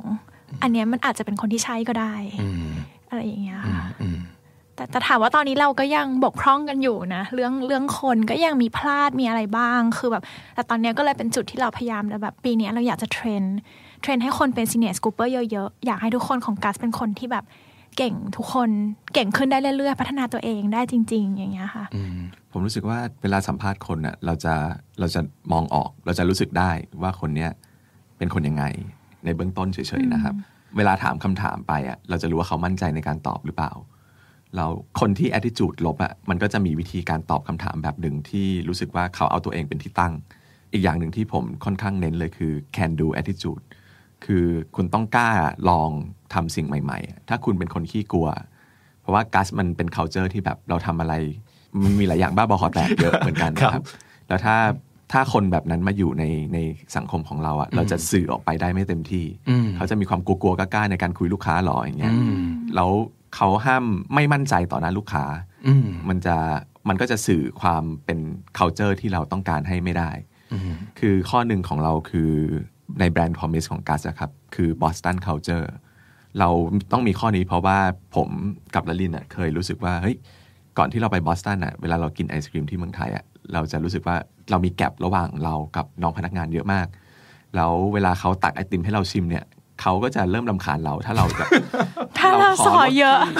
เกินสามรสเนี่ยเขาจะเริ่มแบบหันมามองแล้วแบบทำไมไม่สั่งสักทีวะมึงจะชิมจนอิ่มไหมอย่างใช่นี้สรุปแล้วก็คือเราชิมสามรสแล้วไปเลือกรสสุดท้ายที่เราไม่ได้ไม่ได้ชิชิมมแล้วสุดท้ายเราก็ไม่ไม่โอเคกับรสนั้นอะไรเงี้ยครับตอนที่เราไปอยู่ที่บอสตันน่ะสกูปเปอร์เขาเป็นเหมือนเพื่อนเรา แก็บระหว่างเรากับเขาอะมันน้อยมาก คือเขาเขาเป็นเพื่อนเราที่สามารถมีเขามีความรู้ แล้วเขาจะถามเราเหมือนเพื่อนว่าเฮ้ยวันนี้คุณรู้สึกยังไง ฉันแนะนำรสชาตินี้ให้คุณปกติคุณชอบทานแบบไหน คุณลองอันนี้สิแล้วมันตรงเป๊ะเลยแล้วถ้าเรายังไม่ชอบเขาก็จะให้เราชิมอยู่นั่นนะครับ จนแบบสิบรสเขาก็ไม่ว่าเออเราอยากให้มันมี culture เนี้ยอยู่ในร้านเราให้ได้ เพราะฉะนั้นเวลาสัมภาษณ์เราถ้าเรารู้ว่าน้องเขาไม่มีความมั่นใจอืมแล้วเขาจะสื่อสาร culture นี้ออกไปให้ลูกค้าได้ยังไง เพราะฉะนั้นแบรนด์มันก็จะเสียไปโดยโดยองค์รวมด้วยแบรนด์พอมิสเราจะเสียไปด้วยครับเพราะฉะนั้นหลังๆเนี่ยเราเริ่มมีการตอนที่เราเป็น flat organization แล้วคนเริ่มเยอะเนี่ยเรามีโดนคอมเพลนเยอะเหมือนกันนะครับเขาคอมเพลนเขาไม่ได้เทียบกับร้านร้านอื่อื่นนนะเขาเทียบกับร้านเราเมื่อเดือนก่อน เขาเทียบกับร้านเราเมื่ออาทิตย์ก่อนฮะที่เขาบอกว่า เอ้ย น้องไม่น่ารักเลย ไม่เหมือนอาทิตย์ก่อนเลย ที่แนะนำรสชาติทำไมน้องคนนี้ พอชิมไปหลาย ๆรสเริ่มหน้าบึง้งทำไมน้องคนนี้ถามคำตอบคำไม่ยอมบอกสตอรี่ของรสชาติอะมันก็เริ่มมีแบบนี้เหมือนกัน ตอนนี้ก๊าซประมาณ4ี่หปี ใช่ไหมครับ ครับ ประมาณค่ะห้าตั้ปีงแต่เริ่มครับ อนาคตมองอะไรไว้บ้างครับ สิ่งที่เราอยากจะมุ่งไป เราเห็นภาพชัดแค่ไหน แล้วเราวางแผนยังไงเพื่อไปถึงตรงนั้น ที่ชัดมากที่สุดเลยเนี่ยคือของปีนี้ คือคือผมมองว่าตอนเราสตาร์ทอัพอะมันก็เป็นปัญหาหนึ่ง ตอนเนี้ยเรากำลัง managing growing คือกัสมันเริ่มโต ปัญหามันก็เป็นอีกแบบหนึ่งอืมที่มันต้องใช้อีก skill หนึ่งในการมาแก้ปัญหา มันเป็น phase ที่สองแล้วเนาะมันเป็น phase ที่สองอืมครับที่สองแล้วเรารู้สึกว่า Guss หน้าร้านมันก็ดูสนุกดูเท่นะ แต่ว่าหลังบ้านอะเราเราเรารู้สึกว่าระบบเราอะยังแย่อยู่เลยอะเรายังมีหลายอย่างที่เราทำมือ กันเอง ในมุมระบบนะครับ ไม่ใช่มุม Product นะครับครับเรื่อง accounting เรื่องอะไรพวกเนี้ยอืมเรายังใช้หลายระบบกันอยู่เลยที่มันอืมไม่ไม่ synchronize กันครับทีนี้เนี่ยปีเนี้ยเราอยากจะทำให้ระบบมันดีขึ้น ให้หลายอย่างมันมันรวมกันได้ได้ดีกว่านี้อืมแล้วก็เราพยายามปรับจูนในเรื่องของ organization เราให้มันดีขึ้น ในการจัดการคนให้มันดีขึ้น ในปีนี้ goal เรามีอยู่แค่นี้เลยนะครับครับแล้วส่วนในอนาคตใน สักแบบ 2-3 ปีเนี่ยถ้าระบบมันเริ่มดีอะเราจะเริ่มมองถึง partnerในต่างจังหวัดบ้าง เราคงจะไม่ไปในเชิงแฟรนไชส์แต่เราอยากหา partner ในแบบหัวเมืองตามต่างจังหวัดที่น่าจะที่ Guss น่าจะไปอยู่ได้อืมนะครับ ตอนนี้เรามี 9 สาขาในกรุงเทพ ในกรุงเทพผมยังมองไม่ถึงว่าเราจะมี Guss เยอะเป็นดอกเห็ดขนาดนั้นอืมอืมผมยังมองแค่แบบสิบห้า ก็น่าจะเยอะมากแล้วอะครับอืมในกรุงเทพเราไม่อยากให้ Guss เป็นเป็นแมสเราอยากให้ยังอยากให้มีความนิชอยู่นะครับถ้าในมุมคนทำธุรกิจอาจจะรู้สึกว่า ไม่ค่อยเร้าใจเท่าไหร่หรือเปล่า หรือนั่นคือเจตนาว่าเราไม่ได้อยากจะเร้าใจขนาดนั้น จริงๆรู้สึกว่าเราอาจจะเล้าใจในทางอื่นได้อะเอยกอตัวอย่างชอบชอบเช่นแบบ คือ number of store เนี่ยมันอาจจะไม่ได้ต้องโตเพื่อให้มันแมสแต่รู้สึกว่าแบบเราอาจจะสามารถสร้างอะไรในสาขานั้นให้มันดีขึ้นไปเรื่อย ๆ อาจจะเพิ่ม product เพิ่มกิจกรรม เพิ่มนู่นเพิ่มนี่คือสาเหตุหนึ่งของการโตอะก็เพราะว่าพอคนเราเริ่มเยอะ เราโตเพื่อที่เราจะมีที่ให้คนเขาได้โตอ๋ออันนี้ก็เป็นจุดหนึ่งเหมือนกันครับคือน้องแต่ละคนคงไม่อยากอยู่ในเฟิร์มที่มันจะไม่มีวันโตแล้วแต่ตอนนี้คือแบบ อีกอีกสิ่งหนึ่งที่เราพยายามมาทำก็คือแบบเราก็พยายามสร้างคน ให้หน้าที่แต่ละคนเพิ่ม ให้แต่ละคนได้ทำอะไรนอกกรอบเพิ่มขึ้น อย่างแบบน้องคนหนึ่งที่เป็นซีนตอนนี้เป็น store manager ละก่อนหน้านี้ก็เคยมีกดดันในการที่จะ manage นู่น manage นี่ แต่ก็ล่าสุดมีมาบอกว่าเออผมรู้สึกตื่นเต้นที่น้องที่ผม train up เนี่ยได้มาเป็น senior scooper ซึ่งวันแรกเขาเป็นอีกแบบเลยนะ แต่วันนี้คือเขาแบบทำเป็นทุกอย่าง เขาก็เกิดอยู่ๆก็ proud ขึ้นมา ซึ่งแบบเราก็ดีใจที่แบบเฮ้ย รู้สึกอย่างนี้จริงๆหรออะไรอย่างเงี้ยค่ะ ประมาณนี้ ก็แสดงว่าตอนนี้เท่าที่ฟังเราไม่ได้ตั้งเป้าที่จำนวนสาขา หรือว่าต้องไปในกี่ประเทศ ถึงแสดงว่าเราประสบความสำเร็จ แล้วภาพไหนหรือว่าอะไรที่คิดว่าพอเราไปถึงแล้วเนี่ย เราจะสามารถบอกตัวเองได้ว่า we've made it ไม่น่าจะมีไม่เนาะน่าจะมีจริงป่ะฮะครับคืเราอไม่ไม่เคยตั้งว่าว่าเราประสบความสำเร็จ เลยอะครับอืมเราไม่มีนิยามคำนั้นมากกว่าเนอะใช่เหมือนเราทำไปเรื่อยๆแล้วรู้สึกว่าแบบแต่ละ step ที่ได้อะเราก็ happy อืมคือคือถามว่าต่างประเทศมีมองไหมอะมีก่อนหน้านี้อาจจะมองมากกว่านี้ แต่ว่าพอมาดูระบบตัวเองก็แบบอย่าๆเลยว่ะเพราะว่ามีคนติดต่อมาแบบเยอะมากคือครับหลายประเทศมากทั้งใกล้ๆและไกลอืมๆคืออยากจะเอาไปขายอยากจะช่วยอยากขอเป็น partner อะไรอย่างเงี้ยครับมันเป็นอันน่ะค่ามาตรฐานของการเติบโตทางธุรกิจเนาะ คือแบบจำนวนสาขาเยอะขึ้นจากเมืองไทยเออจากกรุงเทพสู่ต่างจังหวัดพอทั่วประเทศเสร็จปั๊บไปต่างประเทศ มันจะเป็นท่าแบบเนี้ยอืมซึ่งเราก็ไม่ได้มองว่านั่นคือทิศทางที่เราอยากจะไป เราจะพูดคือคำอยากนี้ก็ไปแต่ยังไม่ได้รีบไปใช่ไหมไม่รู้ว่าอยากไปไหมด้วยอะไม่รู้ว่าอยากไปไหมด้วยเหรออืมอืมคือเรารู้สึกว่าอาจจะเป็นความรู้สึกแปลกครับๆนะแต่ละนี่กันแต่ที่มีความห่วงอ๋ออ๋อ แปลกไหมคือหวังความห่วงแบรนด์ คือกลัวว่ามันจะกลัวว่ามันจะไม่ปลอดภัย ในแง่ของการที่พอโตไปเราเราคอนโทรลมันไม่ได้แล้วว่ามันควรจะเป็นยังไงอาจจะแต่มันอาจจะต้องไปเรื่องมันตอบโจทย์ว่า ถ้าอยากโตก็ต้องยอมเปลี่ยนไปเป็นแบบนี้อย่างนั้นหรือเปล่าฮะใช่ไหมนะผมว่ามันมีการโตได้โตหลายในมุมแบบอื่นอะคือต่างประเทศอาจจะเป็นไปได้ครับ คือแค่ตอนนี้เรายังไม่ได้คิดขนาดนั้นครับด้วย ด้วยซิสเต็มด้วยระบบหลังบ้านด้วยมาตรฐานหลายอย่างที่อ่าด้วยประสบการณ์ด้วยการส่งออกเราก็ยังไม่ได้มี แล้วในตอนเนี้ยเรายังรู้สึกว่าการโตในประเทศอะเราก็อยากทำไอติมให้คนในประเทศกินอะอืมเออมากกว่าที่ที่จะไปต่างประเทศ เราไปประเทศนู้นประเทศนี้ เยอะแยะเราเจอของอร่อยเยอะแยะเต็มไปหมดเลยอะเราอยากเอากลับมาให้คนในประเทศเรากินก่อนอันนั้นน่าจะเป็นโก ณตอนนี้มากกว่า ในต่างประเทศผมยังนึกไม่ออกว่าเราจะจะไปไปท่าไหนไปท่าไหนไปยังไง แต่ว่าเราไม่ได้ปิดกั้นโอกาส ถ้าในอนาคตมันจะต้องโตไปในทางนั้นจริงๆเราก็ยินดี แล้วเราก็อยากจะทำให้มันได้ แต่อย่างน้อยเราต้องเมคชัวร์ก่อนว่าแบรนด์เราจะไม่เสียนะ ในการไปที่นู่นครับอืมคำถามสุดท้ายอ่าอยากจะถามว่าถ้าสมมติเกิดจะมีไอติมรสดาริน และไอติมรสนาที สามคำที่จะอยู่บนฝาคือคาว่าอะไรครับโหของทีอาจจะแบบ ถ้าคำหนึ่งอาจจะเป็นความสุด คือทีชอบกินของที่ขม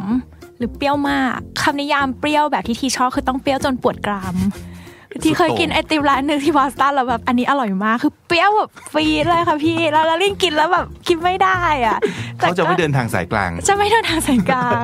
ไปสุด ใช่อ่าฮะแต่ก็ยังมีความมีความสนุก แล้วก็จะมีคนเป็นมีความลอจิกลอจิกเยอะเป็นวิศวะอืมอะไรประมาณเนี้ยครับ สุดสนุกลอจิกใช่ใช่แล้วของเราเรียนอะไรครับเตอร์ทีของอลินผมมองว่าน่าจะเป็นอ่า emotional creative creative มากแล้วลินเป็นคนที่แบบ creative มาก แล้วก็ผมไม่รู้จะนิยามคำนี้ไง เป็นคนจิตใจดีครับ คือ คือไม่คิดร้ายกับคนอื่นอะแน่นอนเป็นแบบเพียว เป็นเพียวแบบ decent woman คนหนึ่งครับ น่าจะสามอย่างนี้ Guss Damn Good จนมาถึงวันนี้ประมาณ 5 ปีแล้วนะครับ ทั้งนาทีแล้วก็รรินยืนยันว่า ถ้าจะมีการเติบโตในเชิงการขยายเรื่อง product นะครับ เนื่องจากลูกค้าน่าจะยังไว้ใจ Guss ในเรื่องความอร่อย ในเรื่องวัตถุดิบคุณภาพดีสุดยอด เพราะฉะนั้นถ้าเกิดจะมีสินค้าตัวต่อไป ก็น่าจะยังมุ่งไปที่เรื่องของการให้ความรู้สึก damn good อยู่ดี แล้วก็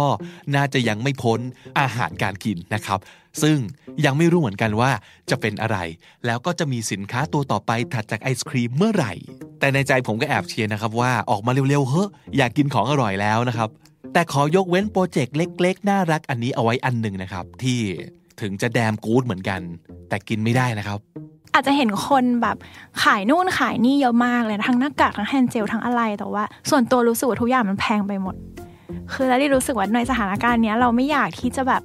ทำอะไรแบบเพื่อกำไรหรืออะไรใด ๆ คืออยากมีเพื่อให้มันให้คนได้ใช้จริงๆไงตอนนี้ที่ Guss วันนี้วันแรก ก็เลยมีการขาย hand gel เกิดขึ้นเหรอฮะใช่ค่ะ เป็นกลิ่น mixed berry ค่ะ เป็น hand gel ขวดขวดเท่าฝ่ามือเนี่ยค่ะ แต่เราขายแค่ขวดละ 20 บาท คือขายเพื่อให้มีเพื่อให้คนได้ใช้จริง ๆ แล้วก็เราจะมีกล่องเป็น honesty box ก็คือให้คนหยอดเข้าไปในกล่องนี้เลย หยิบแล้วก็หยอดเลย แค่นั้นนะคะแฮนเจลอันนี้ก็เป็นแอลกอฮอล์70%แล้วก็กันแบคทีเรียได้ 99.99%คือเป็นแฮนเจลจริง ๆ แต่หน้าตามันอาจจะดูสนุก เพราะเราใส่ฉลากกัสลงไปเป็นรูปมือ 2 อันอะไรอย่างเงี้ยค่ะ ก็เลยอันนี้เป็นโปรดักที่เราแบบ อยากรู้สึกมันเป็น good product สำหรับตอนนี้ แล้วก็ในราคาที่ย่อมเยาในสถานการณ์ขับขัน คิดว่ามันน่าจะเหมาะกับกับทุกคนในการที่จะแบบเอาไปให้เพื่อนหรืออะไรอย่างเงี้ยค่ะ รรินธรรมวัฒนะ และนาทีจรัสสุริยงครับ co-founder ของไอศครีมดีๆ ที่เรารักไปกดติดตามกันได้ทางเพจ Facebook นะครับ แล้วก็ถ้าเดินไปเจอ Guss Damn Good ที่ไหน ลองเข้าไปทักทาย ลองชิมไอศครีมรสชาติใหม่ๆ แล้วก็อย่าลืมถามไถ่เรื่องราวของแต่ละ flavor จากน้องๆ scooper กันด้วยนะครับ แล้วสำหรับคนที่สงสัยว่า 3คำบนฝาถ้วยไอศครีม Ginger Caramel Crunch ที่ถูกตั้งชื่อเอาไว้ว่า The Will to Win รสชาติของ The Standard ที่ Gus Dam Good ช่วยดีไซน์แล้วก็ปรุงออกมา คือคำว่าอะไรบ้าง มันคือ 3คำนี้ครับคำแรกคือ creative นั่นคือเต็มไปด้วยความคิดสร้างสรรค์คำที่2คือ refreshing หมายถึงความแปลกใหม่ไม่ซ้ำซากจำเจ และ feisty ซึ่งหมายถึงกล้าหาญมุ่งมั่น และ สู้แหลกครับศัพท์สำนวนดีๆ ที่ได้จากการคุยกับ Guss Damn Good ในวันนี้ ทั้ง brand word ของ Guss เอง แล้วก็คำที่น่าสนใจอื่น ๆ นะครับ เริ่มต้นจากชื่อแบรนด์เลย Guss มาจาก focus ซึ่งเป็นสิ่งที่สำคัญมากๆ กับผู้ประกอบการนะครับ ต้องโฟกัสมากๆ กับสิ่งที่ต้องการทำและคำว่า gut feeling G U T gut gut feeling หมายถึงสัญชาตญาณความรู้สึกลึกๆ ที่อาจจะอธิบายออกมาเป็นเหตุผลไม่ได้ แต่มันคือความเชื่อมั่นบางอย่างที่อยู่ในตัวเรา นั่นคือ gut feeling คาว่า focus แล้วก็ gut feeling รวมกันออกมาเป็น gus และ damn good ที่ตามมาก็หมายถึงไม่ใช่แค่ good นะครับ แต่ว่า damn good ไม่ใช่แค่ดี ไม่ใช่แค่อร่อย แต่มันโคตรดีและโคตรอร่อย นั่นคือ damn good crafted ในความหมายที่กัสแดมกูดอธิบายมานะครับก็คือ อะไรก็ตามที่เราปั้นแต่งขึ้นมาอย่างพิถีพิถัน เลือกวัตถุดิบที่ดีที่สุด ใช้ของที่ดีที่สุด ยิ่งไปกว่าเรื่องการลงมือทำเอง แต่มันคือการเลือกเฟ้น สิ่งที่เหมาะสมและดีที่สุดสำหรับแบรนด์สำหรับสินค้าของเรา นั่นคือ crafted คำว่า mellow ที่เป็นหนึ่งใน 3คำบนฝาถ้วยของแบรนด์บริษัท ตรวจสอบบัญชีที่กัสแดมกูดไปดีไซน์รสชาติไอศครีมให้นะครับคำว่า mellow M E L L O W หมายถึงสุขุมนุ่มนวลครับคำว่า in good hands ซึ่งเป็นชื่อของไอศครีมตัวนี้นะครับ ก็หมายถึงว่า อยู่ในมืออยู่ในความดูแลของคนที่เราไว้ใจได้ ปลอดภัยแน่ ๆ ไม่ต้องเป็นห่วงนั่นคือ in good hands refreshing คำหนึ่งบนฝาถ้วยของไอศครีม The Standard นะครับ refreshing ก็หมายถึงว่า pleasantly different and interesting แตกต่างไปอย่างน่าสนใจ เป็นความใหม่ๆ ที่ไม่จำเจ นั่นคือ refreshing attention to detail หนึ่งในคุณสมบัติของ Gus People ตามที่เขานิยามมาไว้นะครับ ก็คือใส่ใจในรายละเอียดครับ attention to detail อีกหนึ่งคุณสมบัติที่ชาวกัสแดมกูต้องมีก็คือ can do attitude can ขีด do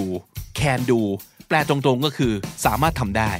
เป็นทัศนคติที่ไม่ฝ่อต่ออุปสรรค ไม่ท้อถอยต่อความยากลำบาก กล้าที่จะท้าทายตัวเอง มีความมุ่งมั่นที่จะข้ามพ้นอุปสรรคให้ได้ เปิดใจให้กว้าง นั่นคือ can do attitude ครับ ส่วนคำว่า feisty อีกหนึ่งคำบนฝาไอศครีมของ The Standard นะครับ F E I S T Y feisty คำนี้แปลว่า active หรือ forceful แล้วก็ full of determination ก็คือมุ่งมั่น แล้วก็สู้ตาย นั่นคือ feisty และถ้าติดตามฟังคำนี้ดีพอดแคสต์มาตั้งแต่ episode แรก มาถึงวันนี้คุณจะได้สะสมศัพท์ไปแล้วทั้งหมด รวม 2,874 คำและสำนวนครับ และนั่นก็คือคำนี้ดีกับซีรีส์ Brand Word นะครับ episode ใหม่ของเรา Publish ทุกวันที่นี่ The Standard co ติดตามฟังกันได้ทางทุกแอปที่คุณใช้ฟังพอดแคสต์ครับ ไม่ว่าจะเป็น j o o x Spotify หรือว่า YouTube ครับ ผมบิ๊กบุญวันนี้ไปก่อนนะครับ อย่าลืมเข้ามาสะสมศัพท์กันทุกวันวันละนิด ภาษาอังกฤษจะได้แข็งแรง สวัสดีครับ The Standard Podcast, eye opening for your ears. มีหนังสือเล่มหนึ่งที่ผมเคยแนะนำไว้ใน Weekends ตอน 17 นะครับ ย้อนกลับไปฟังได้ ชื่อตอนว่านี่สิสุดยอดนักขายนะครับ ผมแนะนำหนังสือชื่อ1บวก1เท่ากับ3นะครับ เป็นหนังสือที่ชอบมากๆ แล้วก็บอกไว้ล่วงหน้าเลยนะครับ ผม bookmark เอาไว้อีกหลายตอน เดี๋ยวจะทยอยเอามาเล่าในรายการนะครับ แต่เรื่องที่จะเล่าในวันนี้เนี่ยต้องเล่าวันนี้เลย เพราะว่าเข้ากับเทศกาลมากๆนะครับ Valentine's Eve แบบนี้นะครับ มีใครบ้าง โดยเฉพาะหนุ่มๆนะครับ ที่ยังไม่ได้ช้อปของขวัญให้กับแฟนสาว หรือแฟนหนุ่มของคุณบ้างหรือไม่รู้สึกยังไงบ้างครับ เครียดไหมครับเดี๋ยวผมจะอ่านเรื่องนี้ให้ฟังแก้เครียดแล้วกันนะครับ แต่จริงๆ เรื่องนี้ไม่ได้ทาร์เก็ตลูกค้าอย่างเรา เท่ากับเป็นการให้ข้อคิดดีๆ กับคนทำธุรกิจนะครับ ในบทหนึ่งของหนังสือ1บวก1เท่ากับ3เนี่ย ชื่อว่า say it with flowers นะครับ เดฟทรอตเล่าเอาไว้ว่าอย่างนี้ครับ ในขณะที่เขาเขียนเรื่องในตอนนี้เนี่ย มันเป็นประมาณวันที่ 7 กุมภานะครับ แล้วเขาก็กำลังพยายามเตือนตัวเองครับว่า อย่าลืมนะ เราต้องซื้อดอกไม้ให้กับคุณพัญญาในวันวาเลนไทน์นี้นะ แต่ด้วยความที่เป็นผู้ชาย เขาก็ลืม เตือนตัวเองทุกวันแล้วก็ลืมทุกวันนะครับ แต่ทีนี้ทันใดนั้น โทรศัพท์ก็ดังขึ้น the phone rang and it was one of the flower shops I've been meaning to call have been meaning to do something ก็คือ กะว่าจะทำอะไรสักอย่างหนึ่ง ตั้งใจจะทำอะไรสักอย่าง แต่ก็ยังไม่ได้ทำสักทีนะครับนั่นคือ been meaning to I've been meaning to call these flower shops to order flowers for my wife ซึ่งรายชื่อที่เขามีทั้งหมดในในคอนแทคของเขาเนี่ยร้านดอกไม้มีอยู่ 4 ร้าน และที่โทรมาก็เป็นหนึ่งในนั้นครับ ก็จะเป็นเสียงของผู้หญิงคนหนึ่งบอกว่า Good morning Mr. Trot Wild at heart here I've just noticed that last year you sent your wife some flowers for Valentine's Day and I wonder if you wanted to do the same again this year ร้านดอกไม้โทรมาหาเขาหนึ่งสัปดาห์ก่อนวาเลนไทน์แล้วก็ถามว่า เห็นปีที่แล้วคุณสั่งดอกไม้ให้กับพันยา ไม่ทราบว่าปีนี้อยากสั่งอีกหรือเปล่า How brilliant is that เป็นอะไรที่ฉลาดมากเลยนะครับ แล้วมันไม่ได้เป็นความฉลาดที่เกิดจากการที่ร้านนี้ มีสติปัญญา มี IQ สูงกว่าร้านอื่นเลยนะ มันเป็น simple facts เลยครับ fact ที่ว่าคืออะไร Every year Valentine's Day falls on exactly the same date February the 14th and every year millions of men send flowers to wives and sweethearts ข้อที่จริงคือ 1. วาเลนไทน์ทุกปีตรงกันคือวันที่ 14 กุมภา 2. และทุกๆปีมีผู้ชายนับล้าน ส่งดอกไม้ให้กับพันยาและคนรัก นั่นคือความจริงครับ มันคือ fact ครับ now what men have in common is that they do it because they have to not because they want to it's a distress purchase คำนี้ดี purchase แปลว่าการซื้อ distress purchase แปลว่า การซื้อเพราะจำเป็นครับ a purchase you make because you have to a purchase made out of necessity rather than for pleasure การที่ผู้ชายต้องซื้อดอกไม้ในวันวาเลนไทน์ไม่ใช่สิ่งที่เขาทำแล้วฟินใจ ไม่ใช่สิ่งที่เขาทำเพราะความชื่นชอบ แต่เป็นสิ่งที่เขาต้องทำในฐานะของแฟนหนุ่มผู้แสนดี ในฐานะของสามีที่แสนดีถูกไหมครับ นั่นคือความเป็นจริง and because it's a distress purchase they have trouble remembering things like flowers นี่คือเหตุผลที่ง่ายที่สุดที่ทำไมผู้ชาย มักจะลืมซื้อดอกไม้ เพราะว่ามันไม่ใช่สิ่งที่เขาอยากซื้อ โดยธรรมชาติของความเป็นผู้ชายครับ แต่ทีนี้แฟกต์ข้อต่อไปก็คือว่า ผู้ชายที่ลืมซื้อดอกไม้ ให้แฟนให้คนรักในวันวาเลนไทน์ they'll be in trouble สวยแน่นอนลำบากแน่นอน นั่นคือแฟกต์ทั้ง 4 ข้อที่ทำให้ร้านดอกไม้ร้านนี้ ฉลาดกว่าร้านดอกไม้ร้านอื่น so instead of worrying about how many customers will phone up wanting flowers this year they preempted preempt P R E ขีด E M P T เขาว่า preempt แปลว่า ชิงลงมือ แปลว่า ทำอะไรสักอย่างตัดหน้าครับ take action in order to prevent something or to say something or to do something before someone so that you make their words or actions unnecessary or not effective คือพอร้านดอกไม้ร้านนี้ Wild at Heart นะครับ ชิงโทรหาลูกค้าก่อนร้านอื่นๆหนึ่งสัปดาห์ล่วงหน้าก่อนวาเลนไทน์ร้านดอกไม้ร้านอื่นหมดสิทธิ์เลยครับ make the calls to a soft target which is the man who called you last year a soft target คำนี้ก็ดีครับ มันคือ a person or thing that is relatively unprotected or vulnerable เป้าหมายอ่อน soft target คือกลุ่มคนที่ไม่มีความสามารถในการป้องกันตัวและตอบโต้ ในแง่ของธุรกิจก็คือ ลูกค้าที่เอาชนะได้ง่าย ลูกค้าที่ขายง่าย ลูกค้าที่เขาจำเป็นต้องซื้อของของคุณอยู่แล้ว ยิ่งในสถานการณ์บางอย่าง ยิ่งในเงื่อนไขบางอย่างแบบนี้ soft target ควักเงินให้คุณง่ายมาก ซึ่ง soft target ของร้านดอกไม้ในวันวาเลนไทน์คืออะไรครับ ก็คือผู้ชายทุกคนที่โทรสั่งดอกไม้จากคุณในปีที่แล้วนั่นเอง ร้านดอกไม้จะรู้อยู่แล้วว่ากลุ่มคนพวกนี้จะโทรมา the last minute วันสุดท้ายนาทีสุดท้ายถึงจะโทรมาสั่ง แล้วถ้าเกิดคุณจะนั่งรอคนกลุ่มนี้คุณจะไม่รู้เลยครับว่า คุณต้องสั่งดอกไม้มาตุนเพื่อขายทั้งหมดกี่ดอก มากน้อยแค่ไหน เพราะฉะนั้นแทนที่จะรอให้ลูกค้าเดินมาหา เราเข้าถึงตัวเขาก่อนเลยครับ That way you can get their orders before the men have a chance to call any other shop and you'll know well in advance exactly how many flowers you need on that day. This is an example of really smart predatory thinking. Predatory คำนี้ดีอีกแล้ว Predator คือนักล่า หนังเรื่อง Predator เคยดูกันใช่ไหมฮะ Predator เป็นคำนาม Predatory คือ adjective Predatory thinking คือคิดอย่างนักล่าครับ ซึ่งคำว่า predatory thinking บังเอิญก็เป็นชื่อหนังสืออีกเล่มหนึ่งของคุณเดฟทรอตที่เขียนหนังสือเล่มนี้ด้วยนะครับ ภาษาไทยก็มีแปลให้อ่านแล้วนะครับ ชื่อหนังสือว่าเกิดเป็นกระต่ายต้องคิดให้ได้อย่างหมาป่า predatory thinking ก็คือคิดอย่างนักล่า คิดอย่างอยากจะเอาชนะคู่แข่ง getting the jump on your competitors by making life easier for a massive group of customers just by picking the low hanging fruit man คำนี้ก็ดีครับ the low hanging fruit ลองนึกภาพดูครับ ผลไม้ที่มันห้อยอยู่ต่ำมันทำไมฮะ มันเก็บง่าย มันสอยง่าย อร่อยเหมือนกันกับไอ้ลูกที่อยู่สูงสูงๆแต่ไอ้ตรงเนี้ยสอยง่ายกว่า เก็บง่ายกว่า มันก็แปลว่า เป้าหมายบางอย่างที่บรรลุได้ง่าย งานบางอย่างที่ทำให้สำเร็จได้ง่าย ไม่ต้องใช้ความพยายามมากมาย มันคือการ attack soft target ที่ว่านี่แหละครับ the low hanging fruit ในสถานการณ์นี้ก็คือคุณผู้ชายทั้งหลายนี่แหละ The people who know want flowers and will be massively relieved that you've taken the problem off their hands คนกลุ่มนี้คือคนที่คุณรู้อยู่แล้วว่าต้องการสินค้าของคุณซึ่งคือดอกไม้ แล้วเขาก็จะรู้สึกโล่งใจ relieved ที่เราเอาปัญหานี้ออกไปจากมือของเขาตั้งแต่เนิ่นๆ so that way you take all your competition out of the game by getting to the customers before they do วิธีนี้คือการกำจัดคู่แข่งที่ง่ายที่สุดก็คือ เข้าถึงตัวลูกค้าให้ได้เร็วที่สุดก่อนทุกเจ้า because you're active while they're passive you pick up the phone and dial while they're sitting waiting for it to ring แทนที่จะนั่งรอเฉยๆว่าเมื่อไหร่โทรศัพท์จะดังหน้า ลูกค้าจะโทรมาสั่งหรือเปล่านะ ดอกไม้ที่เตรียมไว้จะพอไหมนะ ต้องสั่งเพิ่มไหม หรือว่าสั่งมาตุนเยอะไปไหม ไม่ครับ โทรหาลูกค้าซะเลย และนั่นคือเหตุผลที่ร้านดอกไม้ร้านหนึ่ง จะขายดีมากกว่าร้านดอกไม้อีกร้านหนึ่ง ในเทศกาลที่ร้านดอกไม้ทุกร้าน น่าจะขายดีมากๆกันอยู่แล้ว แต่อย่าลืมว่าถ้าเกิดคุณคิดอย่างนักล่า คุณจะเป็นร้านขายดอกไม้ที่ขายดีที่สุด ในเทศกาลที่ร้านขายดอกไม้คึกคักที่สุดในรอบปีครับ สับสำนวนน่าสนใจในวันนี้ been meaning to do something แปลว่า ว่าจะทำตั้งใจจะทำแต่ยังไม่ได้ทำ been meaning to do something distress purchase